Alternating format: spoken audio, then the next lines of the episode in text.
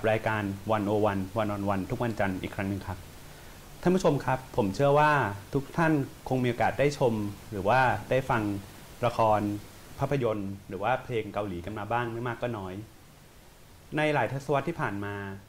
สื่อบันเทิงเกาหลี ได้กระจายไปทั่วโลกจนกลายเป็นกระแสที่เรียกว่า K-POP อย่างไรก็ตามเบื้องหลังกระแส K-POP ก็ยังมีเรื่องราว และมีแง่มุมอีกมากเกี่ยวกับสังคมเกาหลีพวกเราที่พวกเราอาจยังไม่รู้ ท่านผู้ชมครับ วันนี้ผมจะชวนทุกท่านมาร่วมกันถอดรหัส หาแง่มุมต่างๆเกี่ยวกับสังคมเกาหลี ผ่านการสำรวจภาพยนตร์ละครแล้วก็เพลงนะครับของเกาหลีเอ่อเราจะมีแขกรับเชิญของเราครับ ผู้ช่วยศาสตราจารย์ ดรจักริดสังคมณี จากคณะรัฐศาสตร์จุฬาลงกรณ์มหาวิทยาลัย จะมาร่วมเป็นไกด์นำทางให้พวกเราครับ สวัสดีครับสวัสดีครับอาอาจาจารรย์ย์ทรครับสวัสดีครับครับเอ่อ ก่อนหนึ่งต้องอธิบายก่อนนิดนึงว่าอาจารย์จักริดเนี่ยเป็นเอ่อนักมนุษยวิทยาครับผมแล้วก็คจรับริงๆก็มีมีความสนใจหลากหลาย มีงานวิชาการที่ค่อนข้างหลากหลายครับนะครับอาจจะช่วยเล่าให้ทางท่านผู้ชมฟังก่อนนิดนึงว่า ความสนใจมีอะไรบ้างแล้วมาถึงทำเป็นยังไงถึงได้มาสนใจเรื่องเกาหลีครับผมจริง ๆ ก็มีความสนใจหลายเรื่องนะครับอาอาจจะเกี่ยวกับเกาหลีบ้างไม่เกี่ยวกับเกาหลีบ้างนะครับอ่าแต่ว่าเรื่องที่กำลังทำงานวิจัยอยู่ ก็เป็นเรื่องที่เกี่ยวกับอ่าการให้ความช่วยเหลือด้านการพัฒนาครับ ของเกาหลีกับอ่าในประเทศอื่นๆทั่วโลกอะนะครับอ่าแล้วก็ดูว่าอ่าการให้ความช่วยเหลือของเกาหลีเนี่ยอ่ากับประเทศอื่นๆเนี่ยมันมันอ่า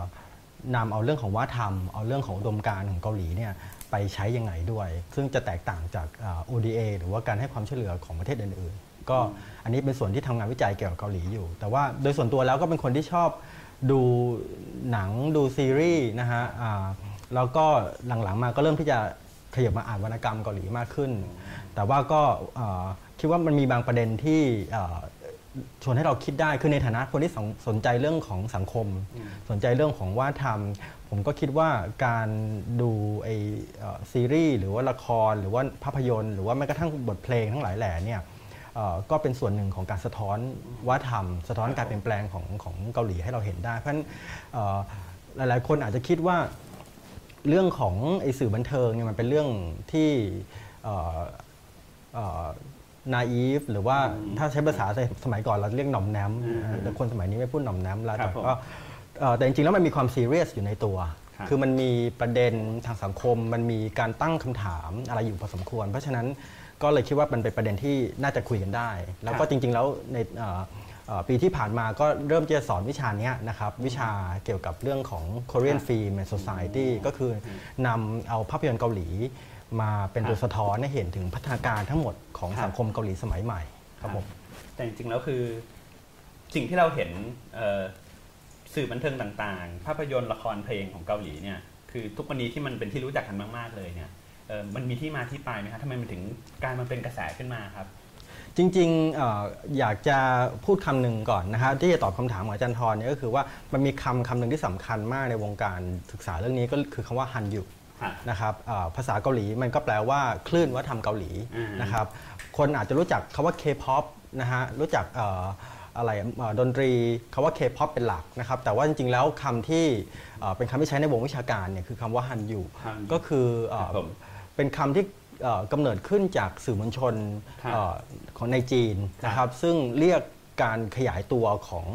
เออภาพยนตร์ของสื่อเกาหลีเนี่ยเข้าไปในจีน แล้วก็ตอนหลังเนี่ยก็ขยายไปทั่วโลกเนี่ยครับเกิดขึ้น แต่ฮันยูหรือว่าไอ้ไอ้ที่เรารู้จักแบบ K-POP เนี่ยมันเกิดขึ้นมาสักประมาณ 20 ปีที่ผ่านมานี่เองไม่ได้ว่านานมากนะครับเอ่อมันก่อตัวขึ้นในช่วงปลาย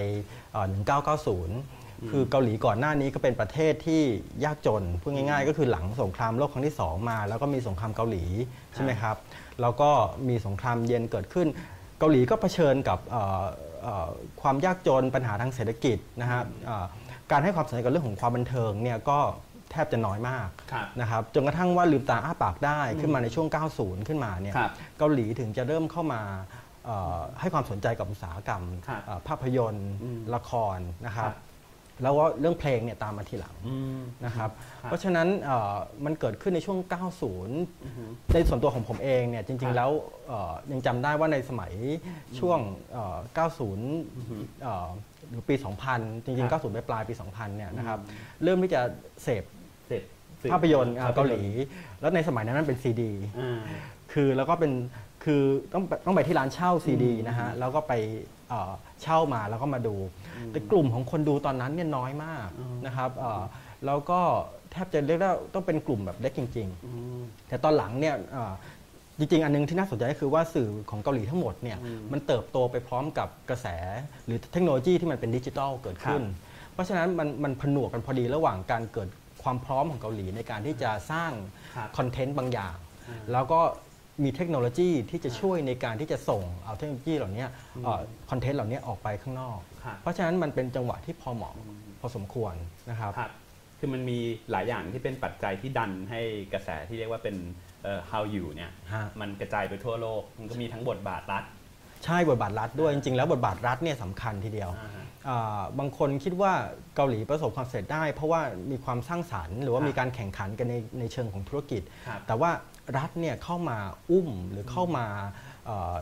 ช่วยในการทำให้เอ่อภาพยนตร์ฮะเอ่อดนตรีละครเนี่ยมันเติบโตได้อย่างรวดเร็วครับในช่วงเอ่อ90 เนี่ยครับเอ่อจนถึงปี 2000 กว่าๆเนี่ยรัฐจำกัดโควต้าของอ่าของภาพยนตร์ต่างประเทศที่เข้าครับไปฉายในเกาหลี นั่นคือบังคับให้โรงภาพยนตร์เนี่ยฉายภาพยนตร์เกาหลีครับอย่างน้อยประมาณแทบจะแบบร้อยวันต่อต่อปี เพราะฉะนั้นเอ่อ มันก็เป็นการบังคับให้คนเกาหลีเนี่ยต้องต้องต้องเสพภาพยนตร์เกาหลีนะครับ แล้วก็มีการตั้งหน่วยงานอืมเยอะมากจริงๆแล้วเยอะมากกระทรวงวัฒนธรรมของเกาหลีเองเนี่ยแล้วก็มีหน่วยงานอื่นๆ อีกที่ที่มันเกิดขึ้นย่อยๆเนี่ยทำงานวิจัยครับในเชิงของการตลาด ในเชิงของคอนเทนต์ครับนะครับว่าจะใช้เอ่อวัฒนธรรมเกาหลีเนี่ยมารีแพคเกจหรือว่ามามาปรับเปลี่ยนเนี่ยให้มันเอ่อสอดคล้องกับครับความต้องการของผู้ชมข้างนอกยังไงบ้างค รับเพราะฉะนั้นเอ่อท้ายที่สุดแล้วเนี่ยมันเป็นความตั้งใจอืมเอ่อโดยเฉพาะของรัฐบาลเองครับที่จะมองว่าเอ่อสื่อเกาสื่อไอสื่อแบบนี้เนี่ยมันจะทำเงินได้อืมจริง ๆ แล้วพอเราพูดถึงช่วงปลาย 90 อาจารอืย์มทรเป็นนักเศรษฐศาสตร์เนี่ยอาจจะนึกถึงช่วงแบบวิกฤตเศรษฐกิจอ่าเอเชียใช่ไหมใช่ที่เกิดขึ้นใช่เกาหลีก็เป็นประเทศหนึ่งครับซึ่งเอ่อได้รับผลจากวิกฤตเศรษฐกิจอันเนี้ยครับแต่เกาหลีเนี่ยฟื้นตัวได้เร็วมาก สามารถที่จะเอาเงินคืนครับเงินกู้เนี่ย IMF ได้เนี่ยอืม เร็วมากประเทศหนึ่งนะครับ ความสำเร็จอันเนี้ยมาจากการที่เกาหลีส่วนหนึ่งเนี่ยนะครับมาจากการที่เกาหลีมองว่าเฮ้ยคือตอนนั้นเนี่ยอ่าภาพยนตร์เนี่ยนะครับอืมเกาหลีมองว่าผลิตรถยนต์ฮุนไดเนี่ยนะครับอืมเอ่อต้องผลิตรถยนต์ฮุนไดถึงประมาณ1ล้าน5แสนคันอืมอืมเพื่อจะทำรายได้ให้กับเกาหลีเกาหลีเท่ากับภาพยนตร์ Jurassic Park อืมซึ่งไอ้หนึ่งล้านห้าแสนคันเนี่ยครับ เป็นยอด 2 เท่าของครับจำนวนรถที่ขายได้ในแต่ละปีอืมเพราะฉะนั้นเฮ้ยถ้างั้นแทนที่จะผลิตรถยนต์แต่เพียงอย่างเดียว หรือว่าสนใจเรื่องของ heavy industry นะฮะ chemical industry ทำไมเราไม่มาสนใจครับในอุตสาหกรรมบันเทิงครับซึ่งมันจะเป็นแหล่งของการทำรายได้กับเกาหลีอย่างมากอืมและเกาหลีหลังจากนั้นก็พัฒนาและให้ความสนใจกับไอ้ creative economy เนี่ยครับมากขึ้นเรื่อยอืมครับแต่ในแง่หนึ่งสิ่งที่เกาหลีทำเนี่ยเอ่อนอกจากจะเป็นเขาเรียกว่ามันมีแผนการเป็นขั้นเป็นตอน อันหนึงที่เขาตั้งใจมากเลยคือว่าอันนี้มันคือแผนการในการส่งออกสิ่งครับที่เรียกว่าวัฒนธรรมและเกาหลีเป็นประเทศที่เรียกได้ว่าทำเรื่องนี้ได้ประสบความสำเร็จครับมากที่สุดประเทศหนึ่งในโลกเลยๆครับครับผม แต่จริงๆแล้วอีกอย่างหนึ่งเนี่ยเวลาเราพูดว่าสื่อว่าทำเหล่านี้เนี่ยมันเป็นการส่งออกถูกไหมคครัรับบเราเราพูดถึงเรื่องของการเป็นซอฟต์พาวเวอร์ครับการทำให้เอ่อประเทศอื่นเนี่ยรับรู้ว่าเกาหลีคือใครในเวทีโลกนะครัฮะบอ่าภายในเป็นยังไง แต่ อ่าอันหนึงที่อยากจะชวนผู้ฟังอืมอ่าผู้ชมวันนี้คุยด้วยก็คือว่าจริง ๆ แล้วสื่อภาพยนตร์เกาหลี ซีรีส์หรือแม้กระทั่งบทเพลงจากจำนวนมากเนี่ยเป็นการสะท้อนกลับเข้าไปข้างในประเทศอืมนะครับเอ่อเป็นการพูดคุยกับคนของเขาเองครับเป็นการหนึ่งการที่จะ educate คน การที่จะ socialize คนครับการที่จะให้คนตั้งคำถามใหม่ ๆ หรือการที่จะมองว่าอะไรคืออุดมคติของสังคมที่ครัดีบเนี่ย เอ่อเขาใช้สื่อบันเทิงเหล่านี้ครับในการที่จะก่อให้เกิดบทสนทนาครับภายในประเทศของเขาเองด้วยอืมเพราะฉะนั้นอย่างที่ผมบอกไปตั้งแต่ตอนต้นว่าเวลาเราดูภาพยนตร์อืมเกาหลีเนี่ยเอ่อแน่นอนว่าเราอาจจะรับรู้เรื่องราวบางอย่างได้ครับแต่ว่าคนภายในประเทศเขาอืมก็อาจจะดูคอนเทนต์เดียวกันครับแต่ว่ามีประเด็นในการที่จะถกเถียงครับที่จะเข้าไปเกี่ยวข้องเนี่ยที่แตกต่างกันออกไป แตกต่างจากคนนอก เพครัราะบมันเป็นประเด็นที่คุยกับคนข้างในครับ นะฮะอืมแล้วก็เอ่อเพราะฉะนั้น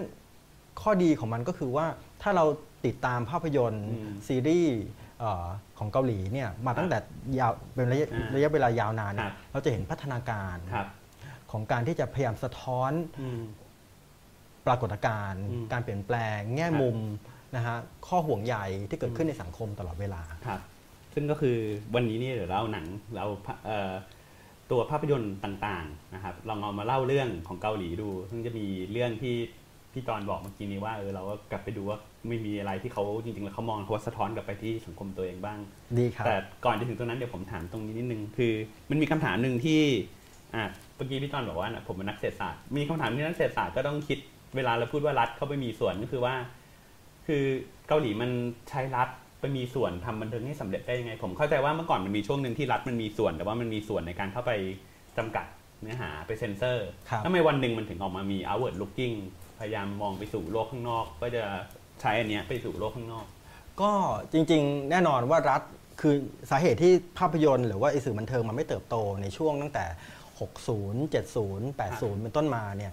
เพราะว่าเกาหลีมันอยู่ภายใต้รัฐเผด็จการทหารครับ นะครับแล้วรัฐเผด็จการทหารก็แน่นอนเอ่อ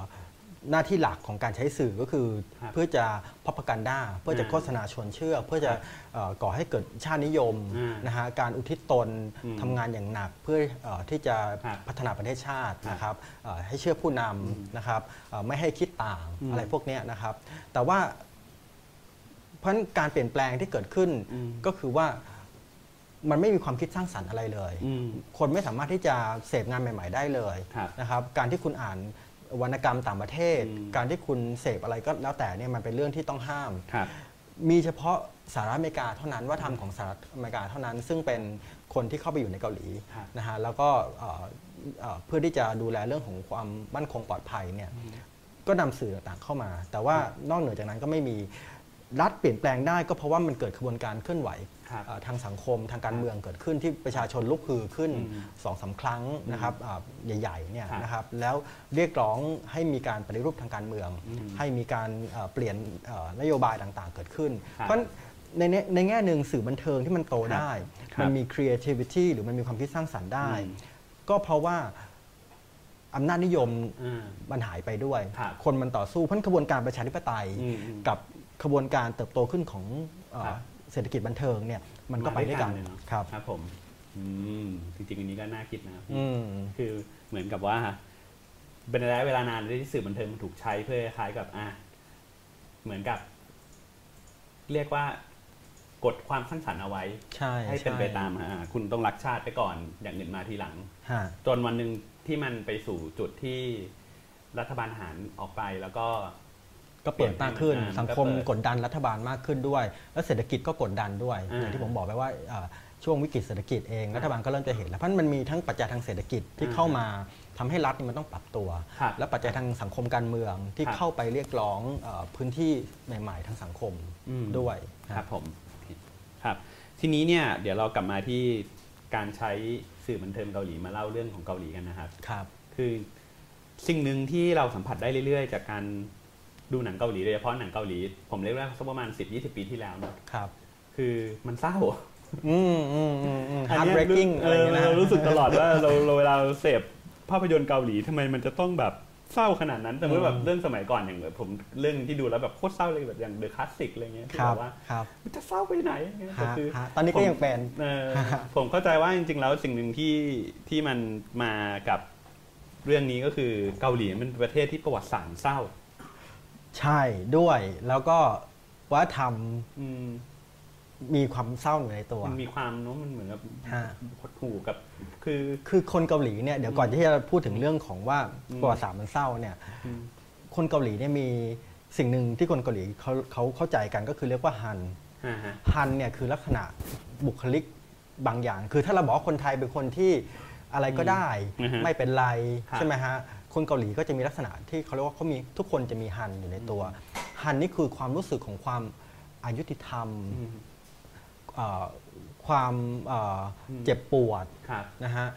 ความรู้สึกเอ่อหดหู่หรืออะไรก็แล้วแต่ที่จะต้องก้าวข้ามไปให้พ้นครับเอ่อทีนี้แต่ว่าไอการก้าวข้ามไอความรู้สึกเหล่านี้ที่อยู่ลึกอยู่ในจิตใจเนี่ยมันไม่ได้ก้าวข้ามภายในวันสองวันอืมบางคนใช้เวลาทั้งปีครับเอ่อไม่ใช่ทั้งปีขอโทษทั้งชีวิตชีวิตในการที่จะ ก้าวข้ามสิ่งนี้แล้วข้ามไม่ผ่านครับเพราะเมื่อคนมันมีปมแบบนี้คนทั้งชาติมีปมแบบนี้ ประเทศมันก็เป็นประเทศที่ครับเดินหน้าด้วยปมครับคือมันถูกผลักด้วยปมอะไรบางอย่างอืมเพราะฉะนั้นประวัติศาสตร์เกาหลีก็เป็นประวัติศาสตร์ซึ่งในแง่หนึงเป็นเป็นสิ่งที่เขา perceive ก็คือการรับรู้เกี่ยวกับประวัติศาสตร์เนี่ยเป็นการรับรู้เกี่ยวกับเรื่องของปมอืมประวัติศาสตร์ครับ นะฮะการไม่ได้รับความยุติธรรมอืมการถูกครอบงำโดยเอ่อประเทศอื่นนะฮะหรือการต้องเผชิญกับความลำบากยากแค้นอะไรครับพวกเนี้ยก็จะเป็นประวัติศาสตร์ของการเล่าของครับที่มันสะท้อนความเป็นตัวตนของคนเกาหลี คนเกาหลีจำนวนมากเนี่ยส่งออกแรงงานในช่วงแรกนะครับในช่วงครับ60 เนี่ยไปขายแรงงานอยู่ในเยอเยอรมันเอ่อครับไปขายเป็นเป็นเป็นพยาบาลนะครับอืมเอ่ออยู่ในยุโรปนะครัครับบในช่วงเอ่อ70 80 เนี่ยก็เอ่อในช่วงจะเอ่อ ประมาณ70 80 ก็ไปขายแรงเป็นเป็นทหารรับจ้างอ่าในสงครามเวียดนามฮะอย่างเงี้ยนะครับ แล้วก็พอทุกอย่างเริ่มจะดีขึ้นเนี่ยก็มีความพยายามที่จะรวมชาตินะฮะเอ่อหลายครั้งพันภาพยนตร์เรื่องนี้ก็จะฉายให้เห็นว่าครับชีวิตคนหนึ่งคนเนี่ยเอ่อที่เติบโตขึ้นมาในช่วงเวลาเอ่อ50 ปี 60 ปีที่ผ่านมาเนี่ยครับเขาต้องมาเผชิญกับอะไรบ้างอืมอันนี้เป็นเป็นภาพยนตร์ที่สะท้อนให้เห็นประวัติศาสตร์หน้าหน้าใหม่ หรือประวัติศาสตร์สมัยใหม่ของเกาหลีได้เป็นอย่างดีครับ คือเรียกได้ว่าเริ่มมามันก็เล่าถึงแผลใหญ่แล้วคือสงครามแล้วก็ฮะการพัดพลาดฮะคือตัวเอกที่เป็นตัวที่ต้องผ่านชีวิตต่างๆมากมายเริ่มต้นเริ่มแรกคือต้องพัดผากเจอต้องต้องพัดพลากจากพ่อตัวเอง ใช่ฮะตอนสงครามฮะแล้วก็ต้องไปดูแลน้อง ดูแลน้องอยู่กับแม่นะครับอ่าแล้วก็เลี้ยงดูครอบครัวต้องนะคเลรัยบต้องไปทำงานไปทำงานต่างประเทศเพื่อจะไปทำงานเพื่อจะให้น้องเอ่อได้เรียนอีกคนหนึ่งได้เรียนหนังสือฮะนะครับ เรื่อง การที่ทั้งครอบครัวเนี่ยทุ่มเททุกอย่างเพื่อให้คนหนึ่งคนในครอบครัวได้เรียนหนังสือเนี่ยอืมก็จะเป็นสิ่งที่คนเกาหลีเนี่ยเอ่อเอ่อทุ่มเทครับนะครับแล้วเดี๋ยวจะได้พูดต่อไปว่ามันนำมาสู่เรื่องของการให้ความสำคัญอย่างมากกับเรื่องของการศึกษาครับนะครับครับแล้วก็จริงๆอีกอันหนึ่งที่หนังนี้พยายามเล่าก็คือเออเรื่องของ วันหนึ่งที่มันมีการพยายาม พาคนที่เคยจากกันไปได้ได้กลับมาเจออ๋อออันนี้เป็นเป็นช่วงที่เอ่อสถานีโทรทัศน์ของอ่าเกาหลีนะครับอ่าเอ่อโอ้อันนี้เป็นเป็นเรื่องที่เศร้ามากก็คือว่าครับเอ่อคนที่พัดพลากกันมาเป็นเวลา 20-30 ปีอ่าเนี่ยแล้วในตอนหลังมันมีความพยายามที่จะครับเอ่อดึงหรือตามหาครอบครัวนะครับโหเป็นเป็นปรากฏการณ์ที่เกิดขึ้นใหญ่มาก แล้วเกิดขึ้นเวลาจริงๆเนี่ยมันมีการบ o อ d แคสต์หรือการครับการเผยแพร่ว่า คุณสามารถจะโฆษณาตามหาครอบครัวที่สูญหายครับจากไปได้นะครับครับเอ่ออยากจะจัดเพียงแค่ระยะเวลาวันสองวันอืมแต่สุดท้ายแล้วคนเนี่ยเมื่อคือมามากนะครับครับ แล้วก็โอ้โหเป็นปรากฏการณ์ที่ใหญ่มากที่มารวมตัวกันที่สถานีอืมนะฮะทำให้ไอ้ไอ้เรียลิตี้โชว์ของการอืมหาครอบครัวเนี่ยครับนะฮะยาวนานเป็นเดือนๆเลย แล้วก็เกิดโอ้แบบความ ผิดหวังความเอ่อบางคนก็อาจจะเจอบางคนก็นะฮะแต่ว่าบางคนก็ไม่เจอครับในในกรณีของอ่าภาพยนตร์เรื่องนี้เนี่ยตัวเอกเนี่ยต้อง spoil ไหมก็จริงๆไม่ไม่ควร spoil เนาะไม่ควรโอเค spoil ให้ให้อ่าไปดูไม่รู้เจอหรือเปล่างแล้วกันนะฮะโอเคฮะโอเคครับ แต่ที่แน่ๆก็คือว่า มันแสดงให้เห็นว่าเกาหลีเนี่ยจริงๆแล้วนี่มันมีคนรุ่นที่ต้องผ่านเรียกว่าต้องดิ้นรนเยอะมากเลยนะครับ ใช่ใช่คือเรามักจะนึกว่าเฮ้ยคนคน ใน situation อืมตอนนี้อพยพไปทำงานในเกาหลีเยอะ จริงครับๆเราได้ข่าวเรื่องของคนไทยที่ถูก reject อืมใช่ไหมจากฮะเกาหลีไม่จากเกาหลีไม่ให้เข้าประเทศเนี่ยอ่าเพราะว่ามันมีคนเข้าไปลักลอบทำงานเยอะอ่าแต่ว่าเกาหลีในช่วง 60-70 เนี่ยอพยพออกไปข้างนอกอืมไปหางานทำแล้วก็เอาเงินกลับเข้ามาครับประเทศ อันนี้เป็นส่วนหนึ่งของกระแสชาตินิยมที่มันเกิดขึ้นด้วย ว่าครับอยู่จะต้องอุทิศตนเพื่อชาตินะตายเพื่อชาตินะครับสสละแรงงานเพื่อชาติที่เกิดขึ้นในตอนนั้นด้วยครับอืมครับ ก็คือเหมือนกับเวลาคนรุ่นนี้ หรือว่าเวลาผู้กำกับเขาสร้างหนังเขาก็จะบอกนิดนึงว่าเออมันมีรุ่นของการที่เขาดิ้นรนอย่างมาก กลายเป็นคนที่เหมือนกับทุกวันนี้ก็พูดง่ายๆว่าถ้าเกิดเทียบก็คือแรงงานไทยยุคหนึ่งที่ต้องไปทำงานซาอุไปทำอะไรคนนี้ก็คือรุ่นที่ export ไปทำงานเกาหลีมี export ไปทำงานยุโรปใช่ใช่หาเลี้ยงแต่ปริมาณมันเยอะมากอืมแล้วก็จริง ๆ แล้วมันมันก่อให้เกิดผลอืมในการที่จะเอาเงินกลับมาได้เยอะมาก เพราะคครันบเกาหลีเนี่ยทำอะไรแล้วจริงจังมากอ่า แล้วก็ประหยัดมัธยัสถ์คือครับสู้ชีวิตอย่างมากตอนนั้นนะฮะเป็นคนจริงจังฮะครับผม นอกจากประเด็นเรื่องการต่อสู้ทางการเมืองเอ้ยไม่ใช่ประเด็นเรื่องการต่อสู้เพื่อสร้างเนื้อสร้างตัวจริงๆมันมีประเด็นเรื่องการต่อสู้ทางการเมืองด้วยฮะนี่อีกประเด็นหนึ่งที่หนังเกาหลีก็เอามาเอามาเล่นเยอะ มีเยอะมีเยอะนะครับ แล้วก็เหตุการณ์พวกนี้สร้างจากเรื่องจริง คือเวลาเราพูดหนังถึงหนังประวัติศาสตร์การเมืองเนี่ยครับโหในเมืองไทยเนี่ยแทบจะหาได้ยากโหหาได้ยากมากนะฮะแล้วก็ดีๆเนี่ยยากมากครับ แต่ว่าในในเกาหลีเนี่ยในแต่ละหน้าประวัติศาสตร์ของการเปลี่ยนแปลงทางการเมืองเนี่ยก็มีการคือหนึ่งก็คือว่าการชำระประวัติศาสตร์เหล่านี้เนี่ยเอ่อเกิดขึ้นซ้ำแล้วซ้ำเล่านะครับ ยกตัวอย่างเหตุการณ์ที่คนไทยน่าจะรู้จักดีก็คือการเอ่อสลายการชุมนุมฮะนะฮะที่เมืองกวางจูกวางจูนะครับฮะเอ่อซึ่งเกิดขึ้นในเดือนเอ่อพฤษภาคมครับนะครับเมย์เอ็กทีนวันที่ 18นะครับก็เป็นการเริ่มชุมนุมนะครับเอ่อในปี 80ครับนะฮะ เหตุการณ์ผ่านมากี่ปีอะฮะนี่ 80 90โหแบบ30 40 ปีเนี่ยนะครับจนถึงวันนี้เนี่ยยังมีความพยายามที่จะชำระอืมประวัติศาสตร์หรือว่าครับเก็บรวบรวมข้อมูลอย่างไม่หยุดนะครับครับเอ่อยังมีคนที่ยังสูญหายอยู่ครับยังมีเรื่องที่จะต้องเอาคนที่กระทำผิดมารับผิดชอบอยู่นะครับครับเพราะฉะนั้นภาพยนตร์เอ่อเรื่องหนึ่งที่เอ่อสำคัญก็คือเรื่องของเมย์เมย์เอ็กทีน May อันนี้เนี่ย18อันนี้เป็นภาพยนตร์ที่เล่าฮะเอ่อ ในช่วงเวลานั้นเลย ในช่วงครับเวลา 10 วันของกาครรับที่เอ่อประชาชนนักศึกษาเนี่ยเอ่อนะฮะในกวางจูเนี่ยอ่าร่วมกันชุมนุมเพื่อจะต่อต้านรัฐบาลของประธานาธิบดีชอนดูฮวานครับนะครับเอ่อแล้วก็มีการล้อมปราบที่รุนแรงนะครับก่อให้เกิดการเอ่ออมฆ่าเอ่อครับพลเมืองตายในจำนวนมากมหาศาลเลยนะครับอืมก็เอ่อ ภาพยนตร์เรื่องนี้ผมจำไม่ได้ว่าสร้างสร้างหลายปีมากแล้ว คือผมเอ่อถ้าจะไม่ผิดในช่วงปี 2000 กว่าๆนะครัครับบแต่ว่าปีที่แล้วก็มีภาพยนตร์อีกเรื่องหนึ่งซึ่งครับพูดถึงเหตุการณ์เดียวกันเนี่ยนะครับก็คือทำให้มันทันสมัย ครับแล้วก็มองมองอีกมิติหนึ่งแทนที่จะมองจากเอ่อมุมมองของประชาชน อันนี้ก็มองจากเอ่อนักข่าวยึครับชาวเยอรมันที่เข้าไปทำข่าวในตอนนั้นนะคครัรับบเป็นหนึ่งในคนที่เอาเรื่องเนี้ยออกมาทั่วโลก คือคนที่กวางจูตอนที่ถูกล้อมปราบเนี่ย อืม คนในเมืองอื่นในเกาหลีเนี่ยแทบจะไม่รู้เรื่องนี้เลยอ่าเพราะว่าถูกปิดข่าว รัฐบาลก็มีพ r o พกันด้าว่า คนเหล่านี้เป็นเป็นคอมมิวนิสต์นะฮะอ่าเป็นคนที่ก้าวร้าวเป็นคนแล้วก็เป็นคนพวกที่เอ่อบ้านนอกอ่า uneducated อะไรก็แล้วแต่ครับผมเนี่ยนะครับ แต่ว่าการที่เรื่องนี้เนี่ยได้รับแรงกดดันจากเอ่อต่างประเทศเนี่ยเอ่อก็เพราะว่ามันมีนักข่าว ชาวเยอรมันเข้าไปทำข่าว แล้วก็สุดท้ายแล้วก็โดยการช่วยเหลือของ taxi driver เนี่ยคนขับครับแท็กซี่เนี่ยก็สามารถที่จะเอา เอ่อเอ่อเอาภาพนะครับเอา footage ต่างๆเนี่ยออกมาได้ครับนะครับซึ่งอันนี้ก็เป็นเรื่อง based on เรื่องจริงนะครับเอ่อมาจากเรื่องจริง แล้วผมเข้าใจว่าเมื่อปีที่แล้วหรือ 2 ปีที่แล้วเนี่ยฮะเอ่อนักข่าวชาวเยอรมันคนนี้เนี่ยก็เสียชีวิตครับนะครับแต่ว่าก่อนที่เขาจะเสียชีวิตเนี่ยเขาใช้เวลานานมากในการตามหา taxi driver คนนี้อ่าฮะนะครับว่าอยากจะกลับมาครับเจอแต่ว่า ประกาศหาเท่าไหร่ก็หาไม่เจออคือ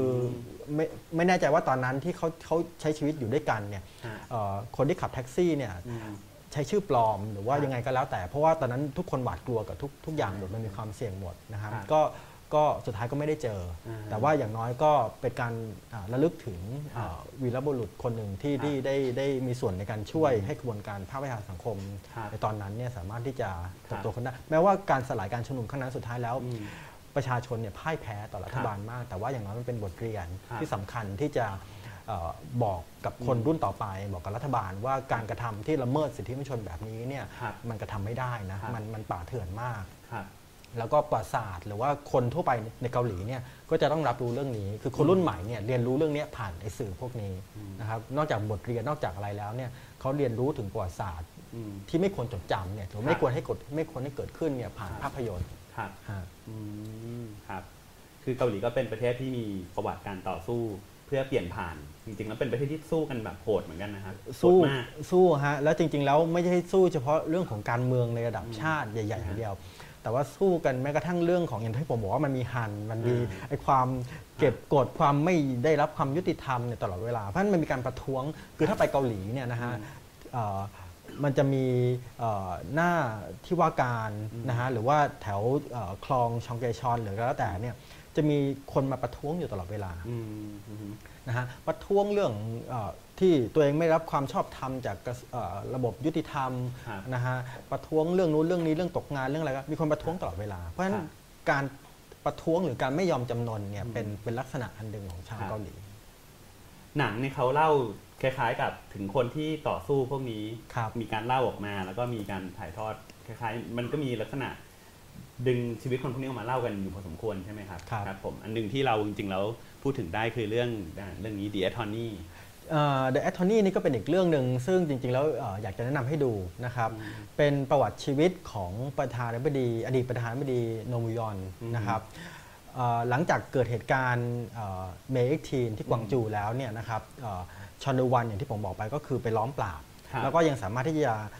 ดำรงอยู่ในตำแหน่งเนี่ยไปได้อีกครับทีนี้ผลจากการตรงนั้นก็คือว่าแน่นอนว่ามันก็มีกระแสของการต่อต้านรัฐบาลเกิดขึ้นมากมายนะครับ แล้วก็ในสมัยรัฐบาลของชอนดูฮวานเนี่ยก็พยายามที่จะจับเอาเอ่อเด็กนักศึกษาเนี่ยนะครับที่เอ่อมีความคิดก้าวหน้าเนี่ยครับ โดยยัดเยียดเอาเอ่อวาทกรรมเรื่องของคอมมิวนิสต์เรื่องของการไม่รักชาติ เรื่องของการเป็นครับกบฏเนี่ยเอาไปให้คนพวกนี้อืมนะฮะ attorney เนี่ยก็คือเป็นทนายความคนหนึ่งซึ่งเอ่อจริงๆ แล้วเป็นทนายทั่วไปเนี่ยไม่ได้มีเอ่ออุดมกงอุดมการณ์อะไรเท่าไหร่เลยในตอนแรก แต่ว่าจับพัดจับผลูเข้าไปแล้วไปเกี่ยวกับคดีอันหนึ่งนะฮะที่ที่รัฐบาลครับไปจับเอาเด็กที่ไปอ่านหนังสือเนี่ยอืมมา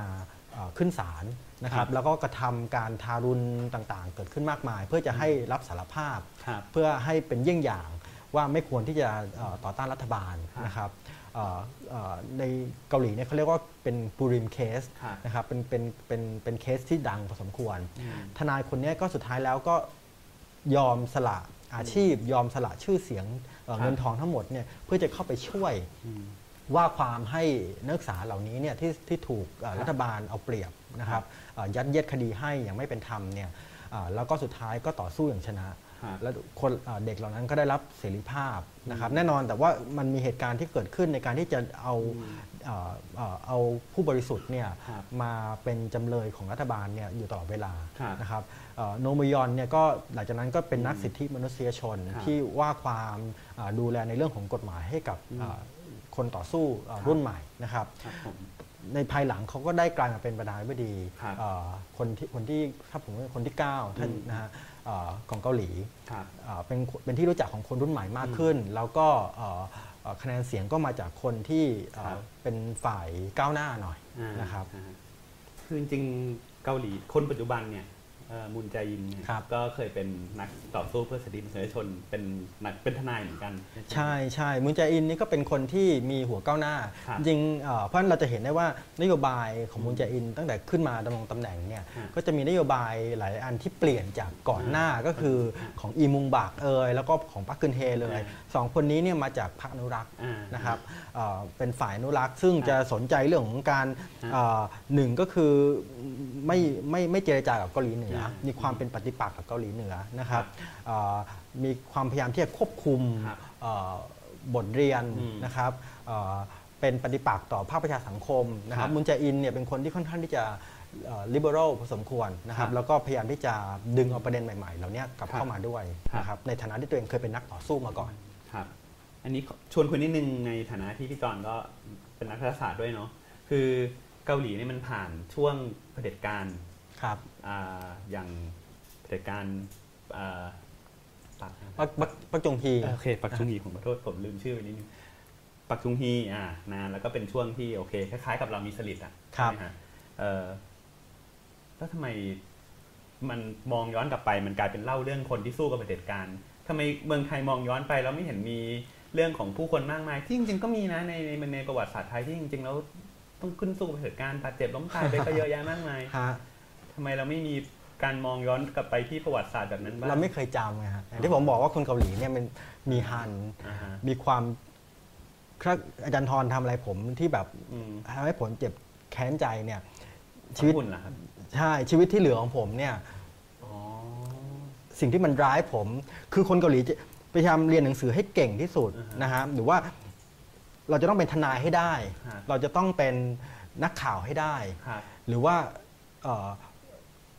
เพราะว่าเขาต้องการจะแก้ปมอะไรบางอย่าง เช่นเขาเคยถูกเอารัดเอาเปรียบตอนเป็นเด็กอืมเขาเรียนอย่างหนักเพื่อจะเป็นทนายครับเพื่อที่จะเปลี่ยนแปลงสังคม เปลี่ยนแปลงโลกครับเพราะฉะนั้นมันมีสิ่งเหล่านี้ที่เป็น drive อยู่ คนไทยมันไม่มี drive อะไรทั้งสิ้นเลยชีวิตอืมเดี๋ยวก็หาว่าโดนวิจารณ์ประเทศนะฮะอืมแต่ว่าผมคิดว่าลักษณะของเป็นแบบนั้นนะฮะ โอเคครับ ครับผมอืมน่าสนใจมากอ่า เราขอขยับนะครับฮะตอนนี้เราพูดบาดแผลเรื่องการต่อสู้เอ่อทีนี้มาคุยเรื่องการเปลี่ยนแปลงนิดนึงคือเกาหลีอย่างที่เราทราบกันดีว่า คือจากประเทศที่ผ่านสงครามเนาะแทบจะเรียกได้ว่าเละจากสงครามครับในระยะเวลาอันสั้นเนี่ยกระโดดกลายมาเป็นประเทศที่มีระดับรายได้สูงมากพัฒนาทางเศรษฐกิจก็เร็วมากครับ แต่สิ่งที่เกิดขึ้นทั้งหมดนี้เนี่ยจริงๆแล้วมันมันมาพร้อมการเปลี่ยนแปลงเยอะครับ มันมีต้นทุนที่เสียไปออมีด้วยต้นทุนด้วยฮะอันหนึงที่เกิดแล้วก็จริงๆ เราอาจจะไม่รู้ก็คือว่าเกาหลีเนี่ยมันมีการเปลี่ยนทั้งเรื่องทางย้ายไปสู่เมืองครับเกิดเมืองขึ้นแล้วมันก็มีคนทิ้งบ้านทิ้งช่องทิ้งชนบทเข้ามาอืมนะฮะเพื่อย้ายมาในเมือง มีคนชั้นกลางเกิดบูมขึ้นมาครับแล้วก็ภายใต้กระแสเหล่านี้มันก็มีการมองย้อนกลับไปเหมือนกันว่าเฮ้ยเรามีการทอดทิ้งชนบทอืมอืมอืมแล้วก็แบบกลายมาเป็นกระแสหนึ่งที่ผมคิดว่าอาจารย์จอมน่าจะมีอะไรอะไรแล้วใช่เพราะว่าเอ่อในช่วงของปักจองฮีเนี่ยนะครับเอ่อ ก็เน้นการพัฒนาที่เราเรียกว่าเป็น state led development ก็คือการพัฒนาโดยเอารัฐอือฮึชี้นำคือรัฐเลือกว่าบริษัทไหนอืมเอ่อโรงงานไหนครับนะครับที่จะได้รับการสนับสนุนจากรัฐนะครับ ซึ่งก็เป็นบริษัทที่เอ่อ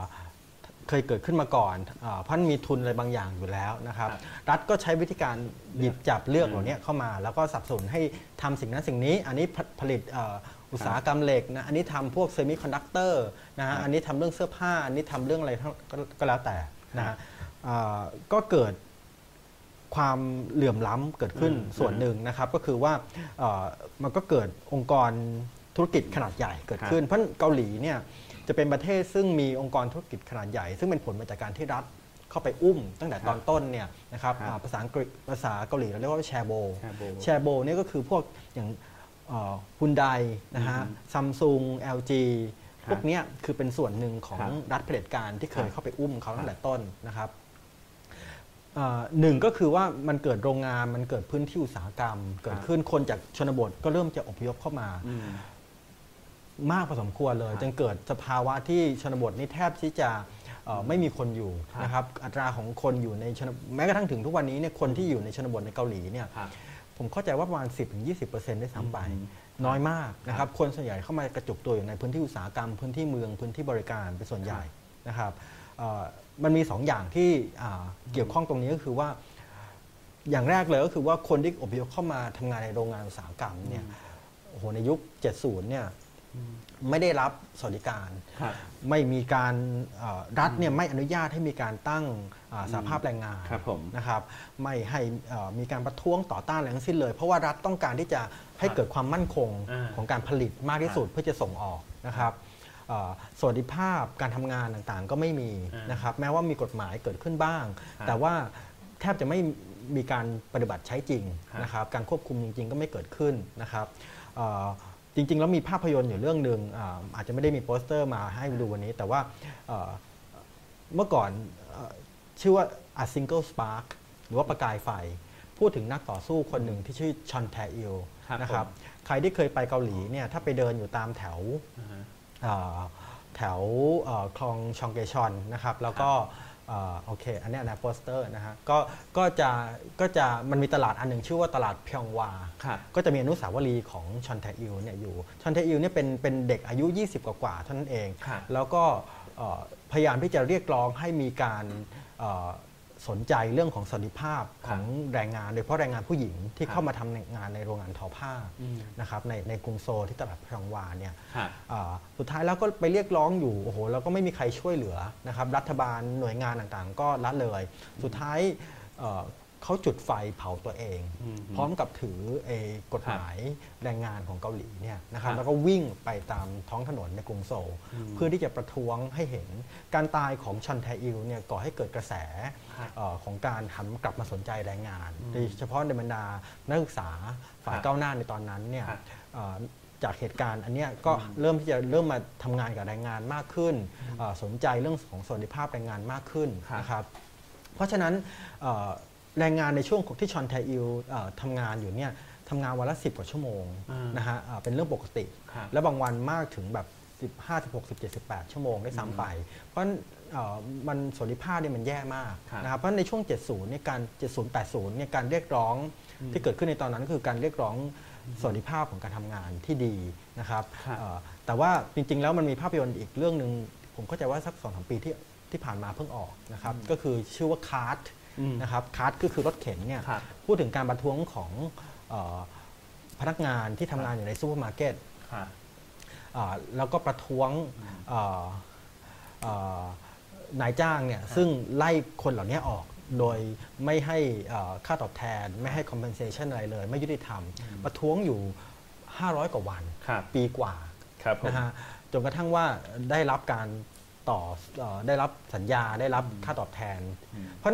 เรื่องพวกเนี้ยมันมีคอสทั้งนั้น คือการเราจะเห็นว่าการเจริญเติบโตของเกาหลีที่มันอืมมาไกลมารวดเร็วเนี่ยครับมันไม่ได้ไม่มีต้นทุนเลย มันมีต้นทุนของเรื่องของแรงงานเรื่องขอครังบคนที่อ่าถูกครับลิดรอนสิทธิด้วย นั่นคือด้านหนึ่งของอุตสาหกรรมครับในชนบทกลับมาที่ยันทรพูดนะฮะก็มันมีความยากจนอย่างผมบอกนะครับครับโครงการอันหนึงที่ปักจองฮีเอามาใช้เนี่ยอ่าคือ โครงการที่ชื่อว่าเซมาอุนดงครับนะครับผมหรือว่าแปลเป็นไทยก็คือเป็นเอ่อนวชุมชนครับ New New เอ่อ Village Village Movement อ่าฮะนะครับซึ่งเป็นความพยายามที่จะเอากระแสชาตินิยมเนี่ยอ่าลงไปในชนบทครับแล้วก็สอนคนชนบทว่าจะต้องขยันแบบนี้อืมจะต้องทุ่มเทแบบนี้ครับแล้วก็เกิดการแข่งขันกันครับนะครับเอ่อมันประสบความสำเร็จอย่างมากตอนครันั้บนเพราะว่าแน่นอนว่ารัฐบาลทหารอืมนะครับเอ่อด้วย ก็ทำให้ชนบทเนี่ยมันฟื้นตัวขึ้นมาได้อีกครั้งหนึ่งครับนะครับแล้วมีถึงจุดหนึ่งที่ว่ารายได้ของคนชนบทเนี่ยดีกว่าคนที่ทำงานในโรงงานอุตสาหกรรมที่ซ้ำไปในตอนหลังเนี่ยพอหมดสมัยปักจงฮีแล้วนะครับ แล้วก็พัฒนาแล้วเป็นประเทศที่เข้าสู่เอ่อประเทศเอ่อ พัฒนาแล้วฮะนะครับเอ่อแล้วก็อยู่ในเป็นสมาชิกของ OECD อืมนะครับเกาหลีก็ต้องให้ความช่วยเหลือกับต่างประเทศฮะไอไอซิมาอุนดงเนี่ยก็เอามาด้วยฮะก็มาถูกรีแพคเกจใหม่อ่าฮะแล้วก็ส่งออกไปต่างประเทศอืมนะครับเป็นการเอาเอาความคิดแบบชาตินิยมแบบเดิมเนี่ยฮะไปปล่อยให้นานาชาติครับก็ถือว่าเป็นฮันยุแบบหนึ่ง เป็นคลื่นวัฒนธรรมเกาหลีแบบหนึ่ง ซึ่งไม่ได้จำกัดอยู่ในเฉพาะเรื่องของวงการบันเทิงเท่านั้น แต่อยู่ในทุกอนูนะฮะครับจริงๆ ตอนที่ เคยสนใจทำวิจัยเกี่ยวกับเอ่อประเด็นเรื่องชุมชนไทยเนี่ยครับอืมก็จะมีเพื่อนแนะนำหนังสือเล่มหนึ่งมาครับเป็นหนังสือของสาย New Village ของเกาหลีเนี่ยครับอืมเป็นแนวโรแมนติกมากเลยบอกว่า หลังภูเขาลูกนั้นมีหมู่บ้านใช่ที่แบบ เป็นหมู่บ้านที่เป็นสดใสซ่อนอยู่ฮะฮะเป็นจะมีแนวๆจะมีจะมีทั้งบทเพลงครับโหที่แบบทำให้แบบตื่นตัวมีพลังมีความสามัคคีนะฮะมีมี ภาพยนตร์อ่าที่สอนจิตสำนึกเหล่านี้ด้วยมีอือฮึตำราเรียนมีอะไรทั้งหลายเยอะแยะมากมายนะครับอืมเพราะมันมันเป็นการปลูกสร้างอุดมการณ์ครับผมนึงบอกว่าเวลาพูดถึง ODA ของเกาหลีอืมตอนแรกเนี่ยมันไม่ใช่เป็นเรื่องของเทคนิคอ่าอย่างเดียว แต่มันเป็นการสอนจริยธรรมบางอย่างอ่าว่าคนที่จะพัฒนาได้เนี่ยต้องมีครับจริยธรรมแบบนั้นแบบนี้เท่านั้นครับนะอะไรอย่างเงี้ยก็มันจะแตกต่างจาก ODA ตะวันตก ซึ่งอ่าเน้นในเรื่องของเทคนิคการมีส่วนร่วมเรื่องอะไรพวกเนี้ยครับนะผมอืมแต่ว่า ท้ายที่สุดแล้วคนก็อพยพเข้ามาอยู่ในเมืองก็อย่างที่บอกว่าครับไอเซมาอุนดงนี่ก็ถึงแม้ว่ามันประสบความสำเร็จเบาๆไปนะ แต่ว่ามันก็ไม่ได้ทำให้คนกลับไปยังชนบทมากเท่าไหร่ครับผมให้เพื่อนเกาหลีก็บอกว่าอ๋อเรื่องนี้ที่ตอนนี้ประเทศยูฮิตกันนิดนึงเรื่องกลับสู่ชนบทเนี่ยเมื่อก่อนเกาหลีเคยพยายามทำแต่ตอนนี้ไม่ได้ละไม่ได้แล้วไม่ได้เลยจุแล้วนั้นไปละครับครับครับครับผมโอเคอีกอันหนึ่งก็คือพอคนอย่างเมื่อกี้เราพูดถึงอ่าชนชั้นแรงงานย้ายเข้าเมืองละนะครับ มีอุตสาหกรรมมีอะไรต่างๆเติบโตเมืองก็โต ทีนี้ก็มีคนชั้นกลางเกิดขึ้นมาใหม่ ใช่ใช่ใช่และไอ้การที่คนชั้นกลางเกาหลีเนี่ยเขาเรียกว่ากลายเป็นกลุ่มใหม่ที่มันก็รับวัฒนธรรมตะวันตกเข้ามาเยอะอืมอันนี้ก็ถูกถ่ายทอดออกมาผ่านเอ่อสื่อบันเทิงเยอะเหมือนกัน ใช่ฮะจริง ๆแล้วมีภาพยนตร์มากมายเลยแหละที่เราจะเห็นในช่วงที่เกิดการเติบโตขึ้นของหนึ่งเอ่อ รสนิยม การบริโภคนะครัฮะบผมอ่าหรือว่าการรับรู้ใหม่ ๆ ส่วนหนึ่งเนี่ยอย่างที่ผมบอกว่าเกาหลีเนี่ยเอ่อวัฒนธรรมเกาหลีที่มันเป็นอยู่ในปัจจุบันเนี่ยครับมันมาจากสองอย่างผสมกัน อย่างแรกก็คือไอ้กระแสชาตินิยมครับนะฮะอย่างที่อืมอย่างที่ผมบอกว่าพัคจองฮีเป็นคนที่พยายามที่จะสร้างให้มันเกิดขึ้นเนี่ยแล้วก็ครอง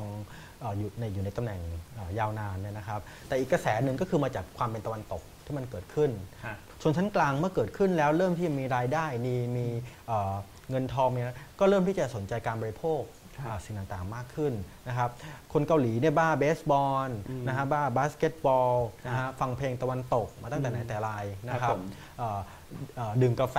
ครับนะฮะเอ่อมากกว่าประเทศไหน ๆ ในโลกด้วยซ้ำไป ร้านกาแฟในเกาหลีเนี่ย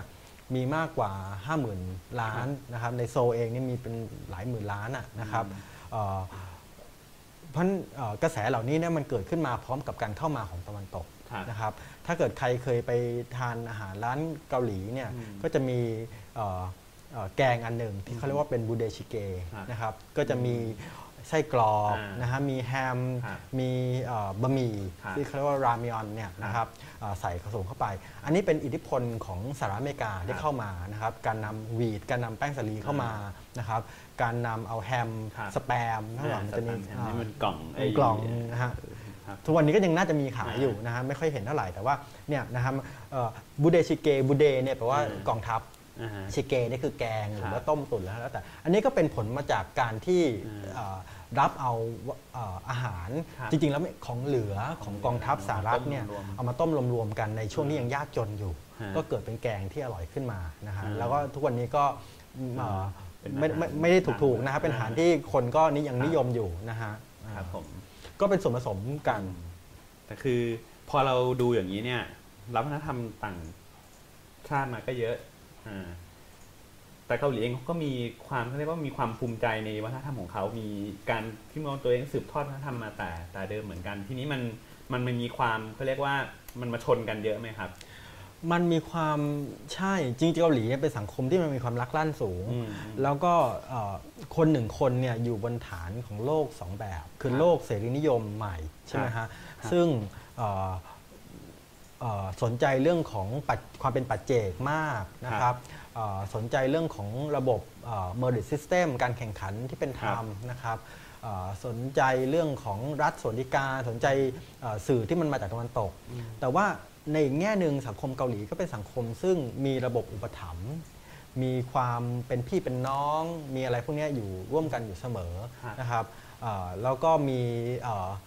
ไอ้การอุปถัมภ์ของคนเกาหลีเนี่ยเอ่อในแง่หนึ่งก็นำไปสู่เรื่องของคอร์รัปชันอืมเกาหลีเนี่ยถึงแม้ว่าเป็นประเทศที่พัฒนาเอ่อ ไปในแง่ของการเติบโตเรื่องของประชาธิปไตยเนี่ยดีมากนะครับมีสถาบันการเมืองที่แข็งแรงมั่นคงเนี่ยครับมีภาคประชาสังคมที่เอ่อเข้มแข็งเนี่ยนะครับอืมเป็น watchdog เนี่ยอืมแต่ว่าการคอร์รัปชันเป็นในชีวิตประจำวันเนี่ยฮะก็เกิดขึ้นอยู่ทุกเมื่อเชื่อวันอืมนะครับเกิดขึ้นอยู่ตลอดเวลาเอ่อผมเข้าใจว่าในปี 2016 เนี่ยอืมคือความพยายามที่จะแก้เรื่องคอร์รัปชันเนี่ยมันมีมาครับ หลายครั้งละในระดับของเชิงสถาบันครับแต่ว่าปี 2016 เนี่ยมันมีกฎหมายอันหนึ่งที่สำคัญ คือเป็นกฎหมายที่พูดถึงเรื่องของเออพฤติกรรมบางอย่าง ซึ่งห้ามทำอืมคือคนเกาหลีถ้าเกิดว่าเราไปอยู่เกาหลีเนี่ยเวลาเราทำงานเสร็จปุ๊บครับนะฮะในบริษัทเนี่ยหัวหน้าอืมก็จะพาไปกินข้าวครับคนที่เป็นคนอาวุโสก็ต้องเลี้ยงดูปูเสือเอ่อคนอื่นไอ้คนอื่นก็จะจะต้องทำหน้าที่ในการที่จะเอ่อเอ่อ สวามิภักดิ์หรือว่าทำงานเอ่อให้กับผู้ใหญ่นะครับ มันก็เกิดเรื่องของการอุปถัมภ์อืมเรื่องของการที่หรือว่า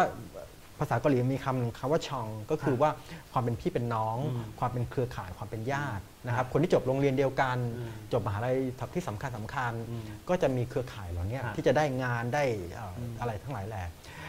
ไอ้กฎหมายอันเนี้ยห้ามนะห้ามอืมไม่ให้มีการเลี้ยงอืมข้าวกันครับ นะฮะอืมเอ่อไม่ให้ไม่ให้ข้าราชการ ไม่ให้ครูไม่ให้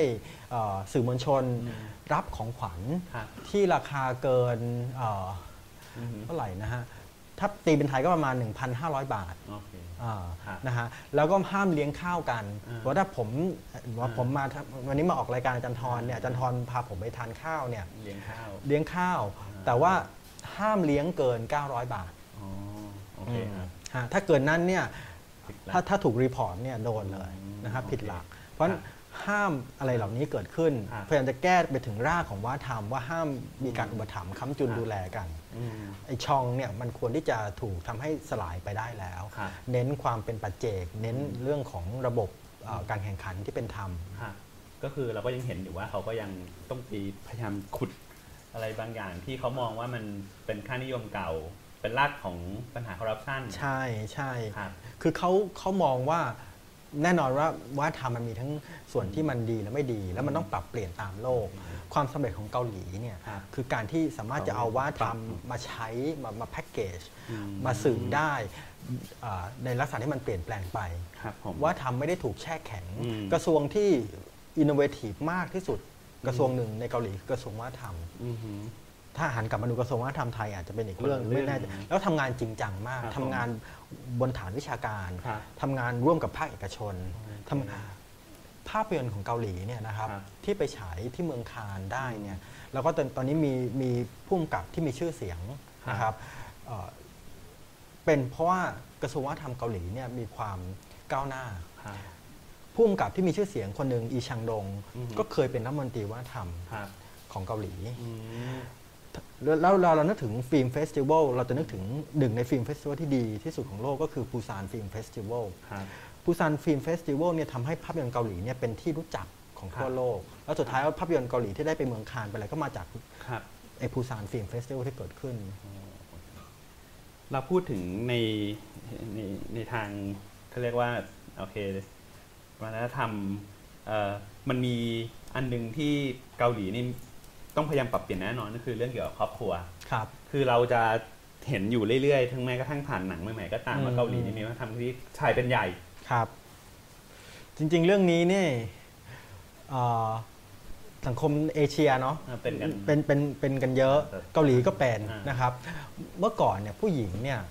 อืมก็ทำงานเลี้ยงลูกอยู่บ้านได้อ่าแต่ว่าในสังคมทุนนิยมสมัยใหม่เนี่ยมันมันยากแล้วที่ที่ผู้หญิงครับจะทำงานอย่างนั้นครับอันหนึงซึ่งเอ่อ ก็รณรงค์ผ่านทีวีนี่แหละทำยังไง ไม่ใช่มาบอกว่าเฮ้ยแบบยูจะต้องผู้ชายจะต้องเปลี่ยนบทบาทมันมีเอ่อเอ่อเป็นเขาเรียกอะไร reality show reality อันเดิม show นะครับ The Return of Superman นะครับอ่าฮะเอ่อซึ่งก็หลักๆก็คือให้ผู้ชายให้คุณพ่อเนี่ยครับมาเลี้ยงลูกโดยปราศจากแม่อ่าแม่ไม่ได้อยู่แม่ออกไปข้างนอกบ้านเลยครับให้พ่อเนี่ยเลี้ยงดูลูก นี่ลูกชาย 3 คนเป็นแฝดสามผมคิดครัว่าบคนที่เป็นแฟนเกาหลีน่าจะรู้จักนะครับอืมเอ่อก็พ่อ พ่อเนี่ยอิวกุกเนี่ยนะฮะทรงครับอิวกุกเนี่ยก็เลี้ยงลูกชาย 3 คนเนี่ยนะครับเอ่อแทฮันมินกุกมันเซนะครับก็คือว่าแต่ชื่อลูกก็เป็นชื่อแบบ เอ่อชชาตินิยมของคนแปลว่าเกาหลีจงเจริญเนี่ยนะฮะ โอ้โห แต่ว่าก็เลี้ยงดูลูกแล้วก็อ่าให้แก้ปัญหาต่างๆ ที่เกิดขึ้น คนเกาหลีก็ดูไอ้ไอ้เรียลิตี้โชว์เนี้ยแล้วก็ติดกันงอมแงมเลย ในไทยก็เอามาฉายในไทยเอามาทำเป็นรายการของไทยด้วยนะฮะ อ่า ของไทยก็มีแต่ว่าไม่น่ารักเท่าอืมแต่ของเกาหลีเนี่ยน่ารักแล้วก็มีมีความฉลาด มีแง่มุมอะไรบางอย่างที่เราเรียนรู้ได้ ครับ สุดท้ายแล้วมันเป็นกระแสที่เกิดขึ้นยาวนานมาก ครับ แล้วคนที่ดูเนี่ยก็จะรู้หนึ่งผู้ชายก็จะรู้สึกว่าอืมผู้ชายที่เป็นซูเปอร์แมนอ่าเป็นฮีโร่เนี่ยไม่ใช่คือคนที่ทำงานคนที่สูบบุหรี่คนที่กินเหล้าคนที่หาเงินอย่างเดียว แต่ว่าผู้ชายสามารถที่จะเลี้ยงลูกอืมและเป็นซุปซูเปอร์ฮีโร่ฮะเป็นซูเปอร์แมนอืมนะฮะได้ แล้วผู้หญิงเองก็เปลี่ยนบทบาทได้ มันทำให้เกิดการปรับเปลี่ยนทัศนคติอืม เอ่อเชิงของฮะในเรื่องของ gender ในเรื่องของอืมเพศการการทำงานเนี่ยครับที่เปลี่ยนไปอืมว่าผู้ชายมันควรจะต้องเปลี่ยนบทบาทนะถ้า you อยากจะได้รับความนิยม เหมือนซงอิลกุกเนี่ยครับ you ควรจะต้องมีพฤติกรรมแบบนี้เป็นครับ Family Man แบบนี้ เพราะฉะนั้นการสอนหรือการ socialize สังคมเนี่ยเป็นไปอย่างแยบยลมากครับนะครับเอ่อคนรับสื่อมากขึ้นเรื่อยๆ ก็จะหรือคนรุ่นใหม่อืมที่เห็นสิ่งเหล่านี้เนี่ยก็จะเรียนรู้ว่าอะไรคือสิ่งที่มันเป็นอุดมคติของสังคม สิ่งครัที่บควรจะเป็นนะฮะ คือเราดูอย่างนี้เราเห็นแต่เรื่องที่ว่าเหมือนแบบเกาหลีเฮ้ยมันใช้เก่งมันแบบอืมสามารถที่จะปรับวัฒนธรรมเปลี่ยนวัฒนธรรมให้ไปก้าวไปข้างหน้าได้อืมมันเหมือนกับว่าเกาหลีไม่ได้มีปัญหาอะไรมาก แต่จริงๆเกาหลีมีปัญหามาก มีฮะมีครับผมอันปัญหาหนึ่งที่เป็นที่รู้กันอันนี้จะมีเพื่อนเกาหลีจะรู้กันคือ เด็กเกาหลีมันเครียดเรื่องมัอยู่ในเรื่องสังเรียคนมที่ที่ต้องแข่งขันเยอะมากฮะฮะครับผม จริง ๆ แล้วอย่างที่ผมบอกไปว่าเรื่องคนเกาหลีเนี่ยมองว่าหนทางอันหนึ่งของการก้าวเรื่องสถานภาพทางสังคมเนี่ยคือเรื่องของการการศึกษาฮะเอ่อแน่นอนว่ามันส่วนหนึ่งมาจากขงจื้อมาจากครับเอ่อตั้งแต่โบราณแล้วล่ะเรื่องว่าชนชั้นยังบันหรือชนชั้นที่มีการศึกษาเนี่ยจะเป็นครับเป็นเอ่อเลื่อนตำแหน่งได้นะครับอื มเอ่อมันมีภาพยนตร์สารคดีอันหนึงจริง ๆ แล้วที่เมืองไทยก็เคยนำมาฉายนะฮะ reach for the sky อืมนะครับเอื้อมมือให้ถึงฟ้าเนี่ยนะครับครับแต่ข้อ sky เนี่ยมันเป็นคำที่มีลูกเล่นคือครับ SKY เนี่ยมันมาจากชื่อของมหาวิทยาลัยสามมหาลัยที่เอ่อเป็น elite university เป็นมหาลัยที่มีชื่อเสียงที่สุดนะครับก็คือ Seoul National University ครับ Korea University แล้วก็ยอนเซอ่านนะฮะสามมหาลัยนี้เป็นมหาลัยที่ถ้าใครได้เข้าไปเนี่ยโหก็จะอืมเอ่อ ตำแหน่งทางสังคมเนี่ยมันก็จะมาครับนะครับคู่สมรสที่ดีครับงานที่ดีครับคอนเน็ชันที่ดีอืมนะฮะก็จะตามครัมาบด้วย เพราะฉะนั้นคนเด็กมัธยมจำนวนมากเนี่ยเรียนอย่างหนักนะครับโอ้เรียนกันแบบว่าเอ่อนอกจากเรียนในโรงเรียนแล้วเนี่ยก็ไปเรียนต่อกวดวิชากวดวิชานะครับกันทั้งวันทั้งคืน เยอะมากโดยเฉพาะถ้าเกิดเราไปแถวกังนำเนี่ยซึ่งเป็นย่านของคนที่มีอัตกินเนี่ยนะครับเอ่อ ก็จะมีไอโรงเรียนกวดวิชาที่คนเกาหลีเรียกว่าฮักวอนเนี่ยอ่าเยอะมากเป็นพันๆเลยนะครับแล้วก็เรียนกันจนถึงดึกเดือนเที่ยงคืนนะครับคนเกาหลีใช้เงินไปกับการเรียนพิเศษอันเนี้ยเอ่อครึ่งมากกว่าครึ่งหนึ่งด้วยซ้ำไปครับกับค่าเรียนพิเศษนะครับเพราะฉะนั้นมันแปลว่าอะไรแปลว่ายิ่งคุณมีตังค์ยิ่งคุณเป็นลูกคนรวย คุณก็ยิ่งใช้เงินเนี่ยในการซื้อโอกาสในการเข้าไป แล้วโอกาสนั้นก็นำคุณไปสู่ condition ที่ดีขึ้นไปเรื่อยๆเพราะฉะนั้น ในแง่หนึ่งการบ้าคลั่งการศึกษาแบบนี้มันก็ทำให้ gap หรือช่องว่างเนี่ยมากขึ้นเรื่อยครับๆคนที่ดีอยู่แล้วก็จะยิ่งดีขึ้นไปอีกอ่าคนที่ไม่มีโอกาสก็จะเข้าไม่ถึง แล้วก็จะกลายเป็นคนที่เอ่อไม่มี job security ไม่มีความมั่นคงในชีวิต ได้คู่แต่งงานที่ไม่ดีอืมใช่ไหมครับได้สังคมที่ไม่ดีไม่มี connection ครับมันก็ก่อให้เกิดระบบแบบเนี้ยท้ายที่สุดแล้วความบ้าคลั่งอันเนี้ยนำไปสู่การที่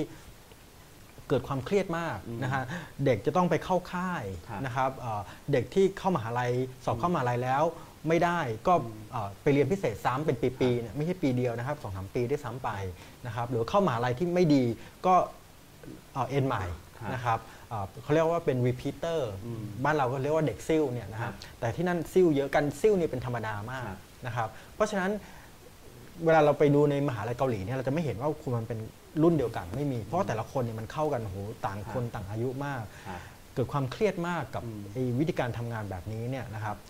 มีการฆ่าตัวตายสูงมากอืมเกาหลีนี่เป็นประเทศที่มีอัตราการฆ่าตัวตายในท้ายที่สุดแล้วเนี่ยสูงอืมเป็นอันดับต้นๆ ของประเทศใน OECD ด้วยซ้ำไปครับนะฮะอืมก็เนี่ยภาพยนตร์พวกนี้ก็จะชี้ให้เห็นถึงว่าเอ่อมันเป็นปรากฏการณ์ที่ เนี่ยคือตั้งคำถามกับสังคมครับว่าเฮ้ยเราต้องการให้ลูกหลานเราอยู่ภายใต้ระบบแบบนี้หรือเปล่าการ reach for the sky เนี่ยมันนำมาซึ่งเอ่อเอ่อความทุกข์ทรมาน ความผิดหวัง แล้วก็สุดท้ายแล้วการเรียนหนังสือเนี่ยผลของการศึกษามันไม่ได้เพื่อการเรียนรู้อะอืมแต่มันเพื่อการที่คุณให้ได้มาซึ่งสเตตัสบางอย่างในสังคม ซึ่งสุดท้ายแล้วมันไม่ได้ทำให้ประเทศ ถ้าเกิดคนรุ่นใหม่เป็นคนพวกนี้หมดอืมเอ่อ สมองที่มันควรจะมีความคิดสร้างสรรค์ที่มันควรจะมีมันไม่เกิดขึ้นครับเพราะว่าสุดท้ายแล้วมันเกิดจากการเอ่อเรียนแบบกดดันครับนะฮะก็เป็นเป็นที่กังวลมากว่าสุดท้ายแล้วคนเหล่านี้จะนำพาประเทศเกาหลีครับในอีก 10 20 30 ปีข้างหน้าเนี่ยไปได้ขนาดไหนครับมันไม่เหมือนคนรุ่นก่อนที่เราดูเมื่อกี้โอทูมายฟาเตอร์ซึ่งก็มีวิถีอีกแบบหนึ่งใช่ไหมอ่าครับอีกเรื่องหนึ่งนอกจากเรื่องคนรุ่นใหม่ที่เครียดแล้วก็แข่งขันสูงมาก ที่ในเกาหลีมองว่าเป็นปัญหาอยู่เรื่อยก็คือเรื่องปัญหาคอร์รัปชันเมื่อกี้เอ่ออาจารย์กรพูดไปอยู่ช่วงหนึ่งแล้วครับว่าจริงๆแล้วเกาหลีเนี่ยเป็นสังคมที่ก็มีคอร์รัปชันให้เห็นอยู่มาก แต่ว่ามองขึ้นไปถึงระบบรัฐเองมองขึ้นไปถึงระบบประธานาธิบดีเองเนี่ยจริงๆแล้ว คือผมเคยไปดูว่าประธานาธิบดีเกาหลีห้าคนล่าสุดเนี่ยจบไม่ลงดีเอยเลยที่ไหนฮะลงเอยที่คุกไปในคุกสี่ทั้งนั้นเลยฮะหรือไม่ก็ฆ่าตัวตายอ่อ่าก็มีก่อนที่จะไปติดคุกก็ไปฆ่าตัวตายอ่าก่อก็นโดนบ้างเหว นั้นก็ติดคุกกันไปบ้าง คือจริงเรามองเกาหลีแล้วเขาบอกว่านักการเมืองเกาหลี เสียสละลาออกก่อนที่จะโดนพิพากษาต่างๆนานาแต่จริงๆแล้วเกาหลีนี่มีปัญหาทางด้านการเมืองเยอะมากนะฮะไม่เหมือนไม่เหมือนนักการเมืองไทยนะครับ เกาหลีเนี่ยนักการเมืองเนี่ยแม้ว่าหลุดออกจากตำแหน่งไปแล้วเนี่ยอืมการเอานักการเมืองกลับมาลงโทษเนี่ยอืมเอ่อเกิดขึ้นตลอดเวลาครับกฎ เกเกาหลีเนี่ยไอ้ผลจากเมย์ทีนเมื่อกี้ครัที่บเราพูดไปเนี่ยการการเอ่อสลายการชุมนุมที่ที่กวางจูเนี่ยทำให้บอกว่าคดีความทางการเมืองครับนะฮะโดยเฉพาะเรื่องของการละเมิดสิทธิมนุษยชนอืมเอ่อการสลายการชุมนุมอะไรแบบนี้เนี่ยครับที่ละเมิดต่อความเป็นประชาธิปไตยเนี่ยไม่มีอายุความโอเคอืมคือไม่ว่ามันจะผ่านมากี่สิบครับปีแล้ว การเอาความผิดเอาคนผิดกลับมาชำระเนี่ยครับเป็นเรื่องที่สำคัญนะครับเอ่อ ตั้งแต่นักการเมืองลงมาถึงระดับข้าราชการครับนะครับมีภาพยนตร์อยู่เรื่องหนึ่งซึ่งซึ่งสร้างจากเรื่องจริงเหมือนกันนะครับชื่อว่า Way Back Home ครับนะครับเล่าถึงเรื่องของผู้หญิงชาวเกาหลีคนหนึ่งซึ่งครับถูกหลอกให้ขนโคเคนอ๋อไปต่างประเทศนะครับแล้วก็ไปถูกจับได้ที่สนามบินที่ที่ฝรั่งเศสครับนะครับผู้หญิงคนนี้ก็พูดภาษาฝรั่งเศสพูดภาษาอังกฤษอะไรไม่ได้เลยนะครับอ่าอ่าแต่ว่าก็ถูกหลอกไปครับ นะครับแล้วก็สุดท้ายแล้วก็ถูกนำไปขังคุกอยู่ที่เกาะมาร์ตินิกที่แคริบเบียนนะครับซึ่งก็โอ้โหแบบเป็นที่ที่ห่างไกลแล้วก็ไม่มีคนพูดภาษาเกาหลีได้เลยอะไรเงี้ยก็พยายามจะติดต่อให้สถานทูตเกาหลีเนี่ยช่วยในการที่จะครับต่อสู้คดีความพิสูจน์ ความครับบริสุทธิ์อะไรทั้งหลายแหละครับก็อืมกระทรวงการต่างประเทศของเกาหลีเนี่ยนะฮะสถานทูตที่อยู่ในฝรั่งเศสก็ เอ่ออ่อวันๆมัวแต่รับแขกอะนะฮะอ่าฮะแล้วก็เอ่อไปกินเอ่อกินอาหารอย่างดีไปดินเนอร์ใช้ชีวิตที่ดีอะนะฮะก็ไม่ได้ดูแลรับผิดชอบต่อประชาชนประชากรของเกาหลีเลยครับก็เอ่อมีการที่จะต่อสู้ในเรื่องนี้ว่าทำให้รับผิดชอบสุดท้ายแล้วเรื่องนี้ไม่ได้เดินหน้าเลย ผู้หญิงคนนี้ถูกจำคุกอยู่ 2 ปีครับสุดท้ายแล้วสิ่งที่ช่วยให้ผู้หญิงคนนี้กลับมาได้ก็คือเออสุดท้ายแล้วแฟนของเขาเนี่ยเอ่อ โพสต์ในอินเทอร์เน็ตอืมนะครับแล้วก็ให้คนในอินเทอร์เน็ตเนี่ยช่วยกันหาล่ามอ่าเพราะว่าในเกาะมาร์ตินีกเนี่ยครับไม่มีใครคิดว่าใครได้ศาลเขาถามสถานทูตว่ามีคนอยู่ในที่นั่นไหมคนเกาหลีที่พูดภาษาเกาหลีเอ่ออืมพูดภาษาฝรั่งเศสได้ ที่จะสามารถเป็นเป็นล่ามให้ได้สถานทูตไม่ทำอะไรเลยครับจนกระทั่งคนที่อยู่ในอินเทอร์เน็ตเนี่ยช่วยกันหาอืมแล้วสุดท้ายแล้วพบว่ามีคนเกาหลีที่อยู่ที่นั่นหนึ่งคนครับแล้วสุดท้ายแล้วผู้หญิง ที่ไปช่วยเนี่ยก็คือคนที่มาจากสื่อพวกเนี้ยอืมสุดท้ายแล้วผู้หญิงคนนี้สามารถที่จะกลับมาสู้คดี แล้วก็กลับมาเกาหลีได้ครับหลังจาก 2 ปีไปแล้ว แต่ว่าไปอยู่ในคุกโดยที่ตัวเองไม่ได้มีความผิดเลยครับและเกิดจากการละเลยหน้าที่ของกระทรวงการต่างประเทศ เจ้าหน้าที่ครับกระทรวงการต่างประเทศ เรื่องนี้พอกลับมาเนี่ยนะครับคนที่อยู่ในเกาหลีเนี่ยก็เกิดกระแสของการกดดันและไม่พอใจอืมก็เอามาสร้างเป็นหนังด้วยครับเพราะเราจะเห็นว่าภาพยนตร์เกาหลีเนี่ยมันเกิดจากเรื่องที่เคยเกิดขึ้น และไม่ให้ลืมอ่า ไม่ให้ลืม คืออะไรที่มันเกิดขึ้นแล้วเป็นบทเรียนแล้ว จะต้องสะท้อนออกมาให้สังคมรับรู้ไว้ ผ่านสื่อบันเทิงเหล่านี้ฮะเพราะสื่อบันเทิงมันเป็นสื่อที่ซีเรียสครับเป็นสื่อที่มีสติปัญญาอืมนะฮะเป็นเป็นสื่อที่พยายามที่จะเอ่อตอบปัญหาทางสังคมอยู่ตลอดเวลาครับผมเอาละรู้สึกเหมือนแบบได้เห็นความฝังหุ่นของชาวเกาหลี มากมายครับผมอ่า จริง ๆ มันมีประเด็นเรื่องการเมืองให้คุยกัน ฮะ อีกพอสมควร โดยเฉพาะประเด็นเรื่องการรวมชาติ ฮะ แต่ว่าทางเอ่อผู้จัดก็บอกว่าจริง ๆ เรามีคำถามเยอะมากวันนี้ เรามาตอบคำถามจากทางบ้านกันก่อนดีกว่าโอเคอาจารย์ได้ครับ ผมโอเคคำถามจากคุณตรินนะครับ ในช่วงที่เกาหลีพัฒนาเศรษฐกิจ กระบวนการสร้างโครงสร้างขั้นพื้นฐานเพื่อถ่ายทอด ทรัพยากรจากภาคเกษตรสู่อุตสาหกรรมหรือชนบทสู่เมืองมันมีความต่างหรือเหมือนกับกรณีของไทยในแผนพัฒนาเศรษฐกิจอย่างไรบ้าง นี่เหมือนถามแบบไปใช้ใน thesis เนาะโอ้โหถามยากเลยถามนะไปฮะใช้ใน thesis ถามยากมากเลยครับผมถามยากอ่าจริง ๆก็ถ้าคือโครงสร้างพื้นฐานเนี่ยจริง ๆ แล้วถ้าไม่ได้พูดถึง physical หรือทางกายภาพอย่างเดียวนะมันเป็นการสร้างซูเปอร์ไฮเวย์การสร้างถนนอะไรทั้งหลายแหละเพื่อจะเชื่อมเอ่อเกาหลีตั้งแต่เอ่อด้านตอนบนมาถึงตอนใต้เนี่ยนะครับก็มีการสร้างซูเปอร์ไฮเวย์เพื่อที่จะเชื่อมโยงครับแต่โครงสร้างพื้นฐานที่สำคัญที่ผมบอกไปก็คือการที่รัฐเข้าไปอุ้มครับคือเป็นมาตรการที่รัฐเข้าไปอุ้มอืมเอ่อภาคเอกชนแล้วก็เลือกครับจับแชโบลต่างๆขึ้นมาอืมนะครับเอ่ออันเนี้ยทำให้เกิด การพัฒนาที่รวดเร็วเกิดขึ้นครับเอ่อรัฐสามารถจะบอกได้ว่าใครผลิตอะไรครับแล้วก็ก่อให้เกิดการเอ่อที่เอ่อถ้าไม่มีประสิทธิภาพภายในปี 2 ปี 5 ปี รัฐก็หยุดให้ความช่วยเหลือแล้วรัฐก็ไปเลือกตัวอื่นอืมหมู่บ้านในชนบทก็เหมือนกันก็ใช้วิธีการในการแข่งขันแบบนี้ครับอันเนี้ยคือ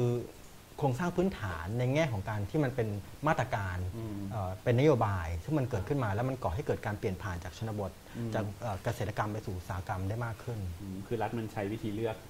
เกี่ยวกับทุกเรื่อง ใช่ใช่เข้าไปบงการ แล้วก็แน่นอน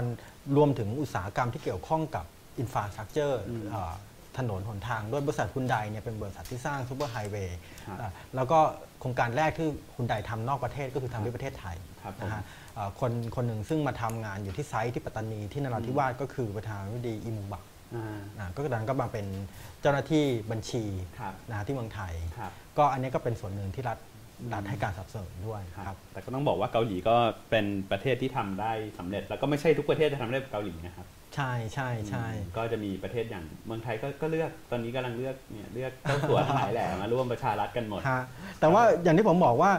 ความจริงจังมันต่างกันนะอ่าเกาหลีทำอะไรแล้วก็มันไม่ได้นี่มันเราอาจจะเราอาจทิ้จะงมองกลับไปในประวัติศาสตร์เขาบางอย่างเกาหลีก็เขาเรียกว่ามองประวัติศาสตร์ตัวเองด้วยความ ขมขื่นอืมคือแน่นอนว่าปักจุงฮีทำให้ประเทศเกาหลีเนี่ยมันเติบโตอืมพัฒนาได้แต่มันเป็นความรู้สึกของความหวานปนปนความขมอะอืมคือเขาก็ไม่ชอบความเป็นเผด็จการอือฮึเขาก็ไม่ชอบเอ่อเอ่อนโยบายบางอย่างเหมือนกันครับแต่ว่าในแง่หนึ่งก็บอกว่าเออก็รู้สึกว่าเป็นนิบุญคุณของปักอืมจุงฮีนะที่ที่ทำให้เกิดอืมเอ่อการพัฒนาแบบนี้ขึ้นมาได้ครับผมมันก็เป็นความรู้สึกเป็นไดเลม่าที่เกิดขึ้น แต่ว่าตอนหลังมานี่ก็เหมือนกับตอนที่ลูกสาวเขาเป็นประธานาธิบดีได้ก็ ก็เพราะมีก็เพคราะนพ่อคิดเหมืนี่อแหละนกันฮะว่าเอ้ยมันกลับมาหรือเปล่ากระแสความนิยมในใช่ใช่เผด็จการแต่ว่าตอนนี้กลายเป็นลูกสาวได้ลงเอยอย่างไม่สวยงามใช่ใช่ก็เรื่องคอร์รัปชันนะอืฮะมก็เป็นเรื่องอย่างเงี้ยเหมือนกันซึ่งก็แบบเชิงอืมแล้วก็คนที่เลือกปักกึนเฮเนี่ยอ่านนะฮะก็เป็นคนที่รุ่นพ่อแหละ รุ่นที่อ่าเคยแบบผ่านครับประสบการณ์ของเอ่อปักจงฮีมาแล้ว แล้วก็คิดว่าลูกสาวก็น่าที่จะอืมใช้นโยบายแบบนั้น แล้วก็กลับไปได้ก็เป็นกระแสอนุรักษ์กระแสของการที่พยายามที่จะเอ่อ ควบคุมหลายอย่างเข้ามามากขึ้นนะฮะแต่ว่าคนรุ่นใหม่อืมมันเปลี่ยนไปแล้วอะอืมคนคนที่เขาเปิดเอ่อรับสื่อรับอะไรมากขึ้นเนี่ยครับประชาสังคมมันก็เข้มแข็งขึ้นเนี่ยอืมปักกึนเฮถูกขับไล่อย่างที่เราเห็นว่าแบบครับกระบวนการประชาชนที่ออกมาขับไล่เนี่ยมันมันเยอะมากเพราะมันมีแกลบของรุ่นเยอะใช่ เพราะมันไม่ใช่คนแบบเดิมอีกต่อไปแล้ว คนเกาหลีสมัยใหม่ ซึ่งเดี๋ยวเราต้องเก็บไว้คุยเรื่องนี้นิดนึงเรื่องครับ gap ของรุ่นนะครับแต่เรามาตอบคำถามนั้นต่อไป คุณเอ่อคุณ บุยโบนะครับ WD อยากให้อาจารย์แชร์เรื่องการใช้วัฒนธรรมเป็นซอฟต์พาวเวอร์ของรัฐบาลเกาหลี ซึ่งหลายประเทศอยากจะทำตามหรือถอดโมเดลเกาหลีออกมา จริง ๆ การเป็นซอฟต์พาวเวอร์ของเกาหลีเนี่ยมันเอ่อในแง่หนึ่งเขาวางแผนเอาไว้ แต่ในแง่หนึ่งมันก็เกิดปรากฏการณ์ที่มัน synchronize กันครับคือเกาหลีทำหลาย ๆ แบบ ไม่ว่าจะเป็นเรื่องของสื่อบันเทิงที่เราพูดกันไปแล้วนะครับทำตอนนี้เริ่มขยับมาทำเรื่องของเกมออนไลน์อืมเกมออนไลน์ในเกาหลีพัฒนามาเยอะแล้ว แล้วก็ เป็นครับอุตสาหกรรมที่สร้างรายได้ให้กับเกาหลีเนี่ยตอนนี้มากกว่าเคป๊อปมากกว่าสื่อเอ่อดนตรีด้วยซ้ำไปอืมนะครับเอ่อในในขณะที่ประเทศอื่นยังคิดว่าการเล่นเกมเนี่ยมันเป็นอะไรที่แบบโอ้ไร้สาระอะไรอย่างเงี้ยนะอืมเกาหลีพัฒนาเรื่องนี้ไปไกลแล้วครับนะครับการใช้สื่อภาพยนตร์ อย่างที่เราบอกว่าเฮ้ยมันอาจจะดูแบบบันเทิงบันเทิง เมื่อกี้ตอนในตอนแรกที่เราเริ่มพูดไปเนี่ยนะครับที่ผมทำงานเรื่องของการวิจัยเรื่องของการให้ความช่วยเหลือด้านการพัฒนาในต่างประเทศเนี่ยครับ ผมเพิ่งไปพม่ามาเมื่ออาทิตย์ที่แล้วอ่านะฮะก็ไปดูหมู่บ้านที่ครับเกาหลีให้เงินอ๋อให้ความช่วยเหลือเนี่ยอืมนะครับแซมาอึลอุนดงเนี่ยอ่าฮะนะครับก็เป็นซอฟต์พาวเวอร์แบบหนึ่งอืมแต่ว่าผมคุยกับคนพม่าคนหนึ่งแล้วเขาก็บอกว่าจริงๆคนในคนพม่าเนี่ยดูภาพยนตร์เออดูละครเกาหลีตอนนี้เยอะมากครับละครไทยนี่ตกกระป๋องอะตกแล้วตกแล้วครับอืมตกมาสักพักหนึ่งแล้วด้วยอืมเราครับคิดดูแล้วกันว่าเวลาเจ้าหน้าที่ของเกาหลีเข้าไปในหมู่บ้านชนบทเนี่ยซึ่งครับ ดูรายการทีวี ดูละครของเกาหลีเนี่ยมันมีความผูกพันอะมันมันมันมันมันรับง่ายมากครับในขณะที่คุณเป็นเอ่อเอ่อเขาเรียกอะไรเอ่อคนให้ความช่วยเหลือจากอิตาลีหรือจากอเมริกาจากเอ่อยุโรปเนี่ยครับคุณกว่าจะเข้าถึงหมู่บ้านเนี่ยคุณเข้าถึงยากมากครับแต่คนเกาหลีเข้าในหมู่บ้านเนี่ยมันเข้าง่ายมากอืมคนเกาหลีเออคนพม่า หรือคนในเวียดนาม คนในฟิลิปปินส์เนี่ย รับรู้เกี่ยวกับสังคมเกาหลีรู้จักคำรู้จักอาหารเกาหลีหมดแล้วไอ้สื่อซอฟต์พาวเวอร์แบบเนี้ยมันไม่ soft อีกต่อไปอืมหรือจริงๆแล้วอ่าอันนี้อาจจะนอกเรื่องหน่อยหนึ่งเวลาเราพูดถึงว่ามันซอฟต์พาวเวอร์เนี่ยมันมีดีกรีของความ soft ไม่ soft อยู่ครับภาพยนตร์ที่ออกมา2อสาเรื่องในไม่กี่ปีที่ผ่านมาเนี่ยมีเรื่องเกี่ยวกับ comfort women อืม ซึ่งเกี่ยวข้องกับเรื่องตอนที่ญี่ปุ่นเนี่ยเข้าไปอืมปกครองเกาหลีครับตั้งแต่ 1910 มาจนถึง 1945 เนี่ยนะฮะ30 กว่าปีเนี่ยแล้วก็ใช้ทั้งแรงงานอืมนะฮะแล้วก็มีการล่วงละเมิดทางเพศอืมนะครับใช้ผู้หญิงเนี่ยไปบริการให้กับทหารครับเอ่อของญี่ปุ่นเนี่ยนะครับเอ่ออย่างทารุณกรรมด้วยซ้ำไปนะครับ เรื่องนี้เนี่ยก็เป็นข้อพิพาทนะครับมายาวนานนะครับหรือว่าแม้กระทั่งเอ่อ การที่เอาแรงงานเกาหลีเนี่ยไปใช้แรงงานที่เกาะเกาะหนึ่งชื่อเกาะฮาชิมะเอ่อซึ่งเป็นเกาะที่อืมมีฐานหินแล้วก็อ่าพัฒนาของเกาหลีเอ่อของญี่ปุ่นเนี่ยอ่าในช่วงสงครามโลกครั้งที่สองเนี่คยรับเกาะฮาชิมะเนี่ยเมื่อปีที่แล้วหรือ 2 ปีครับที่แล้วเนี่ยกำลังจะเข้าจดทะเบียนเป็นมรดกโลกของครับยูเนสโกครับเกาหลีก็ผลิตภาพยนตร์เกี่ยวกับขึ้นมาเรื่องนี้หมดเลยเรื่องมา Battleship Island อ่าฮะเอาแบบเอ่อจุงกิทรงจุงกิเนี่ยครับมาแสดงนะครัฮะบเอานักแสดงใหญ่ๆมา พูดถึงเหตุการณ์ในตอนนั้นเลยอืมทำให้ยูเนสโกเนี่ยต้องถอยชะลอต้องถอยไม่ยอมให้ญี่ปุ่นจดทะเบียน จนกว่าจะสะสางประวัติศาสตร์เรื่องนี้สำเร็จ จนกว่าจะขอโทษแรงงานที่ญี่ปุ่นเอาไปใช้อืมแบบบังคับเนี่ยอืมกว่าญี่ปุ่นจะขอโทษเรื่องของเอ่อครับเอ่อ human rights violation ทุกทั้งหมดเนี่ยไอ้ซอฟต์พาวเวอร์แบบเนี้ยอืมมันถูกมาใช้ในเวทีระหว่างประเทศจนกระทั่งว่ามันไม่ soft อีกต่อไปครับมันมันอืมมันถูกแข็งขืนขึ้นอะคือเหมือนกับญี่ปุ่นนี่เป็นเป้าหนึ่ง มันมีหนังอีกเหมือนกันที่มาพูดถึงตอนญี่ปุ่นปกครองแล้วก็ฮะก็แบบค่อนข้างจะกดขี่กดขี่เปลี่ยนภาษาเปลี่ยนรูปแบบการแต่งกายอะไรเงี้ยเยอะมากนะซึ่งฮะก็ค่อนข้างจะตอนนี้เหมือนกับเป็นทูของเกาหลีในการไม่ซอฟต์ละถูกอ่ากับญี่ปุ่นเนี่ยต้องภาพยนตร์เยอะมากมันฮะมีอะไรบางอย่างกับญี่ปุ่นอยู่ที่จะต้องเคลียร์ครับอือฮึเพื่อให้ได้คำขอโทษเรื่องของ comfort women เนี่ยมีสองสามเรื่องอ่านนะฮะปีที่แล้วมีเรื่อง I can speak อ่าฮะนะฮะปีก่อนหน้านั้นมีเรื่องของเอ่อเอ่อ spirit homecoming ครับอันนี้คือภาพยนตร์ที่พูดให้เห็นภาพเลยว่า comfort women เนี่ยถูก treat ยังไงในช่วงตอนนั้นอ่าเดี๋ยวมาเรื่องนี้อันนี้ไม่ต้องบอกเลยว่าใครถามเพราะไม่มีชื่อนะครับ แต่ว่าเกาหลีมีเรื่องต้องห้ามหรือที่ต้องห้ามเล่าหรือไม่ มีครับ ห้ามเล่าเรื่องอะไรดีครับ คุณจะไม่เห็นตัวละครที่เป็นโฮโม ไม่ใช่ homosex homosexual นะฮะเป็นเป็นเกย์เป็นเลสเบี้ยน LGBTQ ทั้งหลายแหล่เนี่ยอืมจะไม่เห็นในภาพยนตร์เกาหลีทำไมครับเกาหลีเป็นสังคมที่ไม่ยอมรับเรื่องนี้อืมเอ่อส่วนหนึ่งก็คือว่าถ้าคุณไปเกาหลีคุณจะเห็นว่าผู้ชายเนี่ยเอ่อที่เป็นเพื่อนเป็นพี่น้องเป็นอะไรก็แล้วแต่เนี่ยสนิทกันมาก จับมือเดินกอดกันเล่นกันสนิทกันแก้ผ้าอาบน้ำกัน คือความไว้เนื้อเชื่อใจระหว่างอืม เพศเดียวกันเนี่ยมันมีมันมีสูงมากครับเอ่อการที่ยอมรับให้เกิด LGBT ยอมรับว่าประเทศตัวเองมี LGBT เนี่ยมันจะทลายไอ้ความหวังใจอันนี้เกิดขึ้น เพราะฉะนั้นคุณจะไม่สามารถจะเชื่อใจเพื่อนผู้ชายที่มานอนกอดกันที่จับมือกัน คือในเกาหลีมันธรรมดามากในเรื่องพวกนี้ แต่ว่ามันไม่มี sexual เอ่อ purpose เลยครับแต่ว่าถ้าเกิดยอมให้เรื่องนี้โผล่ขึ้นมาได้เมื่อไหร่เนี่ยอืมมันจะ disrupt ไอ้ความเชื่อแบบเดิมของสังผมคคิมดว่ามันเกี่ยวกับความมาโชของชายเกาหลีไม่เพราะฉะนั้นไม่ใช่ผู้ชายเกาหลีเนี่ยมีความเป็นมัสคูลินเอ่อมีความเป็นเฟมินีนสูงมากโอเคเดี๋ยวที่เราเห็นในเอ่อเอ่อนักร้องทั้งหลายแหล่นักร้องใช่ไหมอ่าอ่าวงทั้งหลายแหล่ก็ใช่ก็จะมีหรือว่าสามัญพระเอกหน้าหวานเลยอะไรเงี้ยนะฮะโอเคแต่ว่าต่อให้เขาหวานต่อให้หน้าเขาสวยยังไงก็ตามเขาคือผู้ชายโอเคเขาจะไม่แสดงใช่เออใช่จะ มันมันจะแยกชัดว่านี่ถ้าเป็นผู้ชายก็คือผู้ชายต่อให้คุณหวานยังไงก็ตาม เพราะว่ามันไม่มีคนที่เป็นก้ากึ่ง ไม่มีเกรย์แอเรียให้กับเรื่องของเพศในเกาหลีโอคครับผมอะเอ่อคำถามต่อไปอาจารย์อธิบายให้เห็นว่าการเมืองและเศรษฐกิจส่งผลต่อการเติบโตของคลื่นเกาหลีอย่างมาก แต่ด้านกลับพัฒนาการของซีรีส์มันส่งผลต่อการเมืองและเศรษฐกิจอย่างไรอะมองมุมกลับก็อย่างที่ผมบอกว่าซีรีส์เนี่ยนะครับหลาย ๆ เรื่องเนี่ยเป็นเรื่องที่วิพากษ์วิจารณ์อืมสถาบันทางสังคมการเมืองครับนะครับเอ่อ มีซีรีส์ถ้าเราดูซีรีส์เนี่ยเราจะเห็นว่ามันมีกรุ๊ปอยู่กรุ๊ปหนึ่งคือซีรีส์จะหมกมุ่นอยู่กับ 3-4 สถาบันครับทางสังคมครับการเมืองนะครับครับเช่นเอ่อเรื่องเกี่ยวกับหมอครับเกี่ยวกับวงการแพทย์อ่านะครับ เกี่ยวกับเรื่องของสถาบันศาลอ่าฮะอัยการอ่านนะครับเรื่องของสื่อมวลชนครับนะครับหนังสือพิมพ์อืมนะครับแล้วก็เรื่องของโรงเรียนครับนะครับไม่ว่าจะเป็นเรื่องของเออการเรียนการสอนในโรงเรียน หรือว่าเรื่องของการละเมิด ทางเพศในโรงเรียน ครับการกดขี่อะไรนะการบูลลี่ในโรงเรียนสี่เรื่องเนี้ยเป็นเรื่องที่เกิดขึ้นเยอะครับ ทำให้ประชาชนเนี่ยที่ที่ดูเนี่ยจับตามองสถาบันทางสังคมเหล่านี้ เพราะในแง่หนึ่งก็คือว่า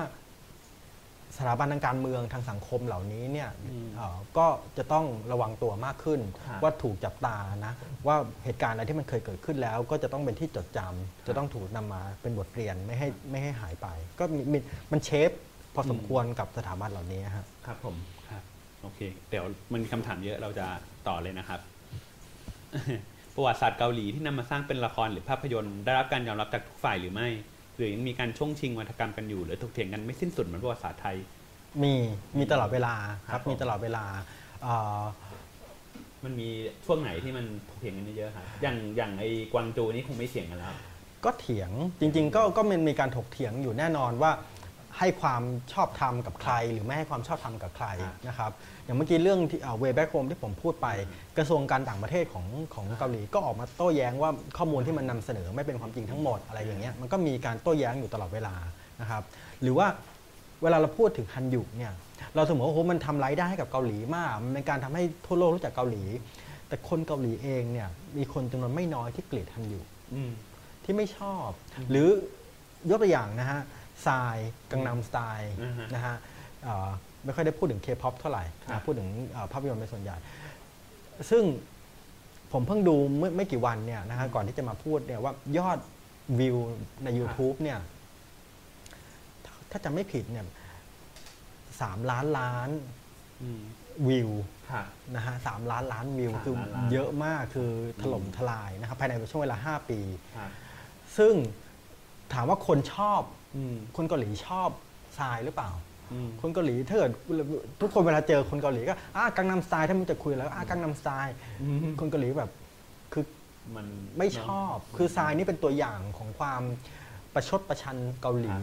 กังนำสไตล์เนี่ยเป็นเป็นเพลงประชดเป็นเพลงประชดถึงการใช้ชีวิตที่อืม หรูอู้ฟ้าครับแต่ไร้สาระอืมมีเรื่องทางเพศผู้หญิงที่ไร้มันสมอง แต่ว่าเอาอืมตัวเข้าแลกหรืออะไรอย่างเงี้ยหรือว่าการโชว์ความอะไรอะเป็นมาสคูลีนของผู้ชายอะไรอย่างเงี้ยในสังคมของคนที่มีอันจะกินของเกาหลีครับคนเกาหลีก็ไม่ได้ชอบอะไรแล้วทรายก็เป็นตัวอย่างที่ไม่ดี คือศิลปินเกาหลีเคป๊อปส่วนใหญ่เนี่ยอืมจะถูกให้ความสำคัญเรื่องของการวางตัวมากครับเราจะไม่มีเราจะไม่แทบจะไม่ได้ยินเรื่องของศิลปินเกาหลีที่ประพฤติตัวผิดเลยอืมเพราะว่า มันถูกจับตามองอย่างมากทรายเนี่ยเป็นคนที่มีภูมิประวัติที่ไม่ค่อยดีอืมอืมนะฮะเรื่องของเกณฑ์ทหารเรื่องของการที่ทะเลาะกับคนในบ้าน เรื่องอะไรก็แล้วแต่เนี่ยเยอะมากคนเกาหลีก็ไม่ได้ปลื้มกับศิลปินแบบนี้ เพราะมันมีการช่วงชิงครับเอ่อมีความไม่พอใจฮันยุที่มันออกมาด้วยว่ามันควรจะเป็นไปลักษณะการไปเซิร์ฟต่างประเทศเยอะๆเนี่ยอืมทำให้คนเกาหลีก็รู้สึกไม่พอใจครับผมครับโอเค เคยอะ คำถามต่อไปนะครับเคยได้ยินมาว่าละครมักจะเป็นเครื่องมือทางการเมือง หรือสอดรับกับสถานการณ์สังคมการเมืองในแต่ละช่วงเวลาเสมออ่าอ๋อก็เมื่อกี้พูดไปแล้วในกรณีของ Comfort อ่า Women อะไรก็เป็นตัวอย่างที่ดีเลยคือ Battleship ทำดี Island นะฮะก็คือมันมีจังหวะตลอดเวลาอ่าคือบางครั้งเราเราดูละครที่มันออกมา หรือว่าภาพยนตร์ที่มันออกมาเนี่ยเราคิดว่าเออก็น่าสนใจดี แต่ว่าถ้าคุณตั้งคำถามให้ดีว่าทำไมมันถึงออกมาเวลานี้ มันมี agenda ตลอดเวลาอืมเพราะฉะนั้นไม่ต้องถามเลยว่าภาพยนตร์เหล่านี้ได้รับการ support จากรัฐไหมครับ มีแน่นอนอยู่แล้วแน่นอนฮะอืมเหมือนกับก่อนหน้าอะพี่ที่เรามองว่าช่วงที่ผ่านมารัฐบาลเกาหลีมัน conservativeฮะอันนี้มันผลักให้เกิดกระแสชาตินิยมแบบแอนตี้ญี่ปุ่นอย่างนี้มาด้วยนี้ผมผมพูดงี้พอพอจะใช่ไหมครับ ยังไงนะฮะเหมือนกับไอ้พวกที่ก่อนหน้านี้เอาเริ่ม เอาญี่ปุ่นเป็นโจทย์ละฮะ มีประวัติใช่ศาสตร์ใช่พวกอันนี้ญี่ปุ่นเนี่ยมันใช่ มามันมาช่วงรัฐบาลชาตินิยมอย่างนี้ไหมครับ ใช่ใช่ใช่อืมมันมาจากช่วงของ อีมุงบักกับปักเกนเฮอะคือรับส่วนใหญ่ผมอะแล้วอย่างตอนเนี้ยครับตอนนี้ก็ตอนนี้คือมันมุมันนแจมาอิจากนอีกด้านจริง ๆเขาค่อนข้างมุนแจอินเนี่ยค่อนข้าง liberal อ่า แล้วผมคิดว่าภาพยนตร์ใหม่ๆที่มันจะออกมาหลังจากนี้อืม คือเอ่อคือมันมักจะเป็นช่วงว่า 10 ปี 10 ปี คือ 2 รัฐบาลครับที่มันเป็น conservative แล้วก็มาแล้วก็ 2 รัฐบาลที่มันเป็น progressive หน่อยอะไรอย่างเงี้ยนะฮะแต่ว่าเราก็ไม่แน่ใจ progressive ก็อาจจะมีพื้นที่น้อยลง แต่ว่าหลังจากนี้เราจะเห็นภาพยนตร์เกาหลีที่มันแนวรวมชาตินะเอาไหมรวมชาตินี่อาจจะไม่รู้ถ้าพูดอาจจะยากแต่ว่าครับมันมีผมมันมีคริติกมันมีมันมีคริติซิซึมอยู่อ่ากับสังคมเยอะมากคือครับมุนแจอินเนี่ยค่อนข้างที่จะเอ่อเปิดกว้างกับครับการทำงานแบบนี้ ผมอ่าคิดว่าน่าจะมีภาพยนตร์เกาหลีแปลกๆ ใหม่ๆ ออกมาให้ได้ดูเยอะ ขึ้นครับอะเหมือนกับมันมีผมจำได้ว่าช่วงประมาณสักสิบปีที่แล้วนี่มีช่วงหนึ่งชอบเล่าสงครามสงครามเกาหลีกันเยอะมากฮะฮะเดี๋ยวก็เล่าแบบการพัดภาคพี่น้งมีเยอะพี่น้งมีเยอะมีเยอะพี่น้องไปอยู่คนละฝ่ายฮะมันมีเรื่องหนึ่งที่ดัง ๆ เลยที่เป็นแบบพี่น้องแล้วแบบว่าพัดภาคอีกคนนึงกลายไปเป็นทหารเกาหลีเหนืออ๋อเออใช่ผมจำใช่มีมีเรื่องเยอะที่มีพูดถึงจริง ๆ แล้วมันมี5 6เรื่องที่ที่อ่าผมเคยเห็นนะฮะครับ แต่ว่าตัวเองไม่ค่อยชอบดูหนังสงครามก็หลังแต่ว่าจริงๆแล้วในในตอนที่สอนก็มีภาพยนตร์เรื่องหนึ่งชื่อว่า Joint Security Area อ่าเอ่อ JSA ครัจบริงๆ ก็ถ้าเกิดว่าใครที่ได้ดูครับตอนที่มุนแจอินไปจับมือกับครับเอ่อครับเอ่อตะคิมเนี่ยนะฮะอ่าก็ก็ก็จะเห็นว่าที่พันมุนจอมเนี่ยอ่านะฮะก็เป็นอยู่เป็นจุดหนึ่งที่อยู่ใน Joint Security Area ครับนะครับเอ่อก็มีภาพยนตร์เรื่องเนี้ยอ่า ก็พูดถึงเรื่องของความสัมพันธ์ระหว่างทหารเกาหลีเหนือ ครับกับทหารเกาหลีใต้อืมซึ่งมีความรู้สึกเป็นเพื่อนกัน ครับคือในแง่ของประชาชนในแบบล่างแล้วก็อืมเขาอยากจะสร้างมิตรไมตรีต่อกัน ครับแต่ว่าด้วยสถานภาพของเออความเป็นการเมืองที่ต่างกันอะไรต่างกัน มันทำให้คนเหล่านี้เนี่ยต้องแยกออกจากกัน ครับ ก็มีความพยายามเอ่ออมแต่หลังๆ ก็อาจจะน้อยลง ผมคิดว่าครับ คนเริ่มจะรู้แล้วว่าการรวมชาติอาจจะเป็นเรื่องที่อ่ามันไม่ได้ง่ายเขคิดกันฮะนะครับผมคุณพอใจกล้องสุดนะครับ พูดเรื่องอดีตประธานาธิบดีพักกึนฮเฮแบ็กลิสคนในอุตสาหกรรมบันเทิงเกือบหมื่นรายชื่อได้ไหมครับที่เขาแบ็กลิสไปก็ก็มีอย่างที่ว่าเอ่อผมไม่ได้รู้รายละเอียดมาก แต่ว่าเข้าใจว่าปักเกินเฮเนี่ยก็มีการเซ็นเซอร์เอ่ออุตสาหกรรมจำนวนหนึ่ง จริง ๆ แล้วที่ที่ผมสนใจมากกว่าเรื่องนี้ก็คือความพยายามที่จะสร้างไอ้แบบเรียนอืมเอ่อที่มันเป็นแบบเรียนมาตรฐานขึ้นมา ในเกาหลีเนี่ยอ่าน่าสนใจก็คือว่านอกจากสื่อที่มันมี คนสร้างภาพยนตร์มีอุตสาหกรรมที่มันหลากหลาย แล้วเนี่ยในโรงเรียนเองก็มีแบบเรียนประวัติศาสตร์เกาหลีที่หลากหลายด้วย ครูครับในโรงเรียนมัธยมแต่ละโรงเรียนเนี่ยเลือกใช้แบบเรียนที่ตัวเองจะใช้ได้ครับนะครับเอ่อไม่มีใครที่เอ่อบอกว่าต้องสอนแบบนี้ครับปักเกินเฮอยากจะให้ทำแบบนั้น ก็เกิดการประท้วงของครูอือฮึทั่วเกาหลีขึ้นมาครูสอนครับประวัติศาสตร์ว่าแบบเราจะเลือกวิธีการสอนของเราเอง เราจะไม่ครับ ใช้หนังสือที่รัฐบอกให้ใช้เท่านั้นอะไรเงี้ยก็อาจจะเป็นส่วนหนึ่งด้วยที่ปักปักเกินเฮนี่เป็นครับเป็นผมก็ตัวยายตัวร้ายกับกับครูสอนประวัติศาสตร์ครับผมโอเคครับ ญี่ปุ่นเป็นประเทศที่ส่งออกวัฒนธรรมป๊อปของตัวเองเหมือนกัน อยากให้อาจารย์ลองเปรียบเทียบเคป๊อปกับ J-pop จากแว่นของอาจารย์เปรียบเทียบ K-pop J-pop J-POP เนี่ย อย่างที่ผมบอกว่ามันเกิดขึ้นก่อนอะมันครับเกิดขึ้นก่อนแน่นอนครับแต่ว่าการปรับตัวเนี่ยน้อยกว่าอ่าหนึ่งก็คือว่าการปรับตัวในเชิงของ content ครับภาพยนตร์เอ่อของญี่ปุ่นเอง content ของญี่ปุ่นเองเนี่ยครับคิดน้อยว่าจะสื่อสารกับคนต่างชาติยังไงอืมอืมญี่ปุ่นเป็นประเทศที่ isolate ตัวเองครับนะครับไม่ใช่แค่ว่าเป็นเกาะอย่างเดียว แต่ว่าครับไอโซเลตในทางวัฒนธรรมอืมแล้วก็เชื่อมั่น inward looking อ่าไปหน่อย คนเกาหลีเนี่ย เอ่อเมื่อมองว่าวัฒนธรรมเนี่ยมันเชื่อมโยงกับอะไรได้เนี่ยเขาดัดแปลงเปลี่ยนแปลงครับนะครับมันส่วนหนึ่งในแง่ของคอนเทนต์เนี่ยมันมีไดนามิกมากกว่าของญี่ปุ่นครับนั่นคือสาเหตุว่าทำไมมันถึง last long ได้อืมแน่นอนคนบอกว่า เฮ้ย K-POP มันเกิดขึ้นในช่วง 20 ปีนี้อืมอีก10 ปีข้างหน้ามันอาจจะหายไปก็ได้ครับมันก็มีแนวโน้ม แต่อย่างที่ผมบอกว่า ซีรีส์อาจจะหายไปอืมบทเพลงอาจจะหายไปครับแต่เกมออนไลน์อืมลูลูกอาจันทรอาจจะได้เล่นแน่นอนได้เล่นแน่นอน มาจากเกาหลีแน่นอนลูกศิษนะคย์รับเล่นเพียบ ตอนนี้ หรือว่ามันมูฟไปสู่เรื่องของครับคอสเมติกมันครับมูฟไปสู่เรื่องของเอ่อเอ่อการ์ตูนแบบอื่ครันบอะไรอย่างเงี้ยมันก็จะมีการมูฟไปเรื่อยๆนะครับอืมมันก็จะปรับตัวได้ได้ดีกว่าญี่ปุ่นนะครับ ในอีกแง่หนึ่งก็คือว่าญี่ปุ่นเนี่ยเออเกาหลีเนี่ยอืมนำเอาไอ้ cultural content เนี่ยมาผสมกับเทคโนโลยีอย่างที่ผมบอกไปครับเขารู้วิธีการใช้ ถ้าอย่างตอนนี้ถ้าเราเปิด Netflix เนี่ยนะครับ นอกจากไอซีรีส์จากต่างประเทศอืมนะครับ ซีรีส์ที่กินพื้นที่ของ Netflix เยอะมาก แล้ว Netflix ให้เงินในการทำ Original Movie หรือว่าซีรีส์มากขึ้นเนี่ยคือของเกาหลี ครับแต่คุณจะไม่เห็นเลยว่า Netflix ไปเชื่อมกับญี่ปุ่นอืม นะครับเพราะฉะนั้นเกาหลีเนี่ยเรียนรู้ที่จะใช้สื่อ content ของตัวเองเนี่ยจัดวางในแพลตฟอร์ม ที่มันเคลื่อนไปเรื่อยๆครับมันเกิดขึ้นในยุคดิจิตอลจริง แต่ว่ามันก็กำลังเรียนรู้วิธีการที่จะนำไปสู่พื้นที่แบบใหม่ เกาหลีมันปรับตัวแล้วมันก็มันปรับตัว outward เก่ง looking ใช่ ญี่ปุ่นในทางตรงข้ามมันก็ทั้ง inward looking แล้วก็ใช่แล้วก็นิ่ง แล้วก็นิ่งเนาะมันครับ มีมันเหมือนกับมันมีตัวแผนของมันอยู่ ฮะที่ใครก็ตามก็ก็ต้องใช้ของมันอย่างนั้น ใช่ใช่ เพราะว่ามันจะมีคนบอกเหมือนกันว่าอ้าวนี่ไงญี่ปุ่นได้ export BNK มาสู่กรุงเทพแล้ว แต่ว่ามันถูกทำให้เป็นไทยด้วยในแง่อืมหนึ่งนะฮะแต่ว่าอย่างของเกาหลีมันก็มีมันก็มันก็เยอะ อืม แล้วที่สำคัญเนี่ยสังเกตได้เลยว่าเอ่อ ไอเอ่อเราเรียกว่า girl group หรือว่า girl group boy band ทั้งหลายแหล่ของเกาหลีเนี่ยครับไม่ได้มองแต่ตัวเองครับเอา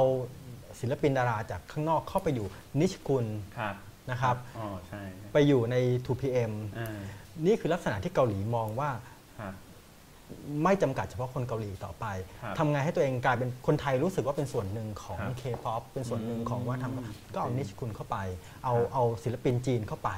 ตลาดจีนใหญ่จะตาย คุณเอาศิลปินเข้าไปหนึ่งคนสองคนเนี่ยมันสร้างครับความรู้สึกชื่นชอบได้ครับคุณจะไม่เห็นอะไรแบบนี้ในในญี่ปุ่นครับโอเคคำถามต่อไปครับ อยากให้เล่าถึงความเครียดของสังคมคนทำงานของเกาหลีว่าเป็นอย่างไร วิธีการทำงานของเขาทำให้เกิดความเครียดหรือเปล่าคนอื่นมีความเครียดเกี่ยวกับงานและความก้าวหน้าสูงมากจริงไหมถ้าทางคนถามจะเครียดด้วย แนะนำแต่ว่าแนะนำเลยให้ไปเพราะมีดูคำว่าเครียดบ่อยซีรีส์อันเดิมซึ่งเอ่อจริง ๆ แล้วยังอยู่ใน Netflix นะครับชื่อว่ามิแซง นะครับอ่าเป็นซีรีส์เกี่ยวกับภาพยนตร์ของคนที่ทำงานในเกาหลีนะครับก็เอ่อในในบริษัทแล้วก็เอ่อจะต้องต่อสู้ดิ้นรนเพื่อให้ตัวเองมีงานทำให้ตัวเองอยู่รอดยังไงนะครับอืมเอ่อชื่อมันแปลว่าชีวิตที่ยังไม่สมบูรณ์ เพราะฉะนั้นอ่าคนเกาหลีรู้สึกว่าจะต้องต่อสู้ดิ้นรนตลอดเวลาเพื่อให้ได้การยอมรับอืมในการทำงานนะครับครับผมเอ่อ ซึ่งมากเกินไป เราครับเพิ่งเห็นข่าวว่าเกาหลีพยายามที่จะไล่คนปิดไฟไล่คนออกจากตึก เพราะว่าอ่าสุดท้ายแล้วคนเกาหลีทำงานมากเกินไปในปัจจุบันคือจริงครัๆบเพื่อนอย่างเล่าให้อาจารย์จอนฟังเหมือนกันว่ามีเพื่อนเกาหลีตอนไปเรียนที่ต่างประเทศก็แบบมันทั้งเครียดได้มันเหมือนกับมันเครียดตลอดเวลาเหมือนกันอาจารย์อาจารย์จอนเคยไปทำงานกับคนเกาหลีนี่ผมว่าเครียดน้อยกว่าญี่ปุ่นเหรอผมผมผมรู้สึกว่าผมทำงานกับคนเกาหลี แล้วก็เขาเขาเป็นคนที่แสดงออกอ๋อเขาเป็นคนที่ไม่ ไม่มี formality เพราะฉะนั้นเราจะอ๋อเออจริง พอใจไม่พอใจเนี่ยมันก็จะง่าย แต่ว่าถ้าผมบางทีคนญี่ปุ่นอาจจะยากในการที่จะเดาว่าเขาคิดอะไรอยู่ ญี่ปุ่นมันเก็บ อ่ามันเก็บแต่ว่าคนเกาหลีจะแสดงออกเยอะ เพราะฉะนั้นมันก็จะง่ายเวลาเวลาต่อว่าก็ว่ากันเลยครับนะครับเวลาเอ่อสนุกสนานเฮฮาอืม ก็ชัดเจนนะคครัรับบเพราะฉะนั้นอาจจะญี่ปุ่นก็จะมองเกาหลีว่าเป็นพวกแบบไม่รู้จักธรรมเนียมอ่าฮะ เออไม่เป็นแบบเหมือนกับพูดง่ายๆว่าแบบเหมือนกับ มันช่างไม่ไม่มีควาอ่าเป็นแบบฮะเออผู้ civilize ดีอะไรม่มีความนะเป็นผู้ฮะดีเออแต่ว่าเกาหลีส่วนส่วนเรื่อง pragmatic มากกว่าอ่าส่วนว่ามันว่าทำมันใช้ได้ฮะขายได้ฮะทำเงินได้ครับผมทำงานได้ เพราะฉะนั้นมันก็อืมโอเค มันไม่สนใจว่า คุณจะครับจัดลำดับว่าทำยังไงครับว่าทำมันไม่ใช่เรื่องไฮรักีต่อไปโอเคครับผมโอเคคำถามหมด จริง ๆ มันมีเรื่องหนึ่งที่คุยค้างกันไว้ แล้วก็ควรจะเป็นเรื่องที่คุยให้จบก็คือ ทุกวันนี้เนี่ย เราก็เห็นว่าคิมกับมูนเขาครับไปจับมือกันกอดกันครับล่าสุดก็เพิ่งกอดกันไปอีกรอบนึงฮะคือแน่นอนประเด็นที่เราเป็นที่สนใจอยู่ตอนนี้ก็คือประเด็นเรื่องว่าเฮ้ยเกาหลีเหนือเกาหลีใต้มันจะมันจะมันมันจะสามารถที่มันจะจับมือมันจะใกล้ชิดกันได้ไหม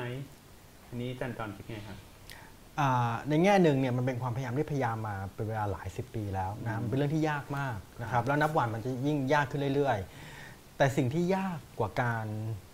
ที่สองประเทศนี้จะหันมาทำสัญญาสันติภาพกันก็คือเรื่องของการแล้วว่าหลังจากนั้นเนี่ยถ้าเกิดจะเกิด reunification การรวมชาติเกิดขึ้นเนี่ยจะทำยังไงครับซึ่งเอ่อทุกวันนี้เนี่ยจากการสำรวจเอ่อเมื่อไม่กี่ปีที่ผ่านมาเนี่ยคนเกาหลีรุ่นใหม่ อายุประมาณแบบ 20 ถึง 29 ถึง 30 อย่างเงี้ยที่มองว่าการรวมชาติจะมีประโยชน์เนี่ยนับวันยิ่งน้อยมากครับนะครับเอ่อ ในสังคมเกาหลีที่เมื่อกี้เราพูดไปตั้งเยอะว่ามันมีความเครียดมันมีเรื่องปัญหาเรื่องของการหางานทำนะฮะเรื่องที่อยู่อาศัย เรื่องทรัพยากรทุกอย่างเนี่ยมันมันมันอินเทนส์มากในเกาหลีครับใต้เนี่ยการที่รวมชาติกับคนเกาหลี แล้วก็ต้องรับภาระในการที่จะฟื้นฟูเศรษฐกิจครับนะฮะเอ่อของเกาหลีเอ่ยมันเป็นเรื่องที่คนรุ่นใหม่เนี่ยคิดไม่ออกเลยว่าอืมเขาจะต้องเก็บถูกเก็บภาษีมากขึ้นอีกเท่าไหร่ครับ เอ่อเพื่อที่จะสามารถที่จะเลี้ยงดูเหล่านั้นได้และเศรษฐกิจของเกาหลีใต้เนี่ยมันใหญ่พอที่จะ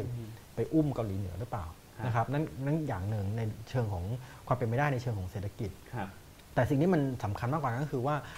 วิธีการคิด mentality ตอนนี้เนี่ยการสำรวจว่าคนเกาหลีใต้เนี่ยผูกพันหรือรู้สึกว่าใกล้ชิดกับประเทศอะไรมากที่สุด หรือว่ากับคน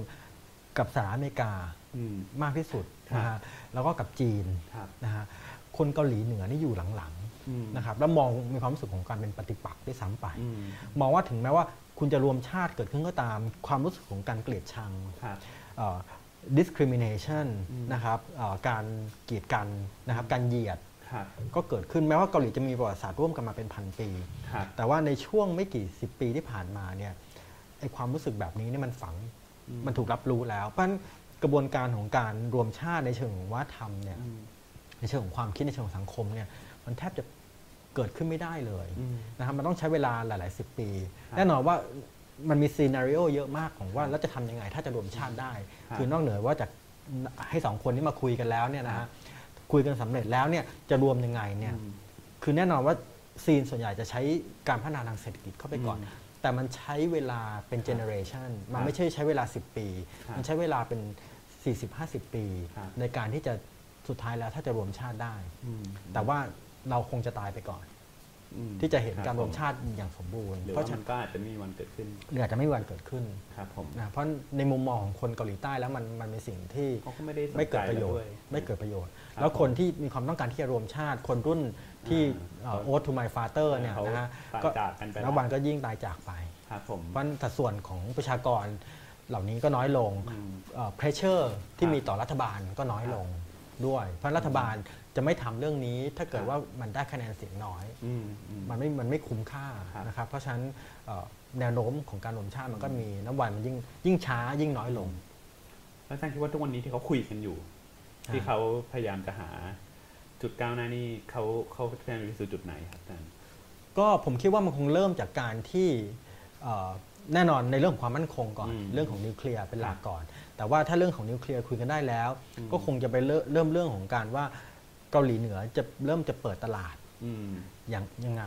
ครับให้มีเรื่องของต่างประเทศเข้าไปลงทุนยังไงครับเรื่องของการจัดสรรเอ่อเรื่องกฎหมายในการใช้ทรัพยากรอย่างไรอืมเริ่มจากตรงนั้นก่อน ซึ่งกินเวลาหลายสิบปีแน่นอนอืม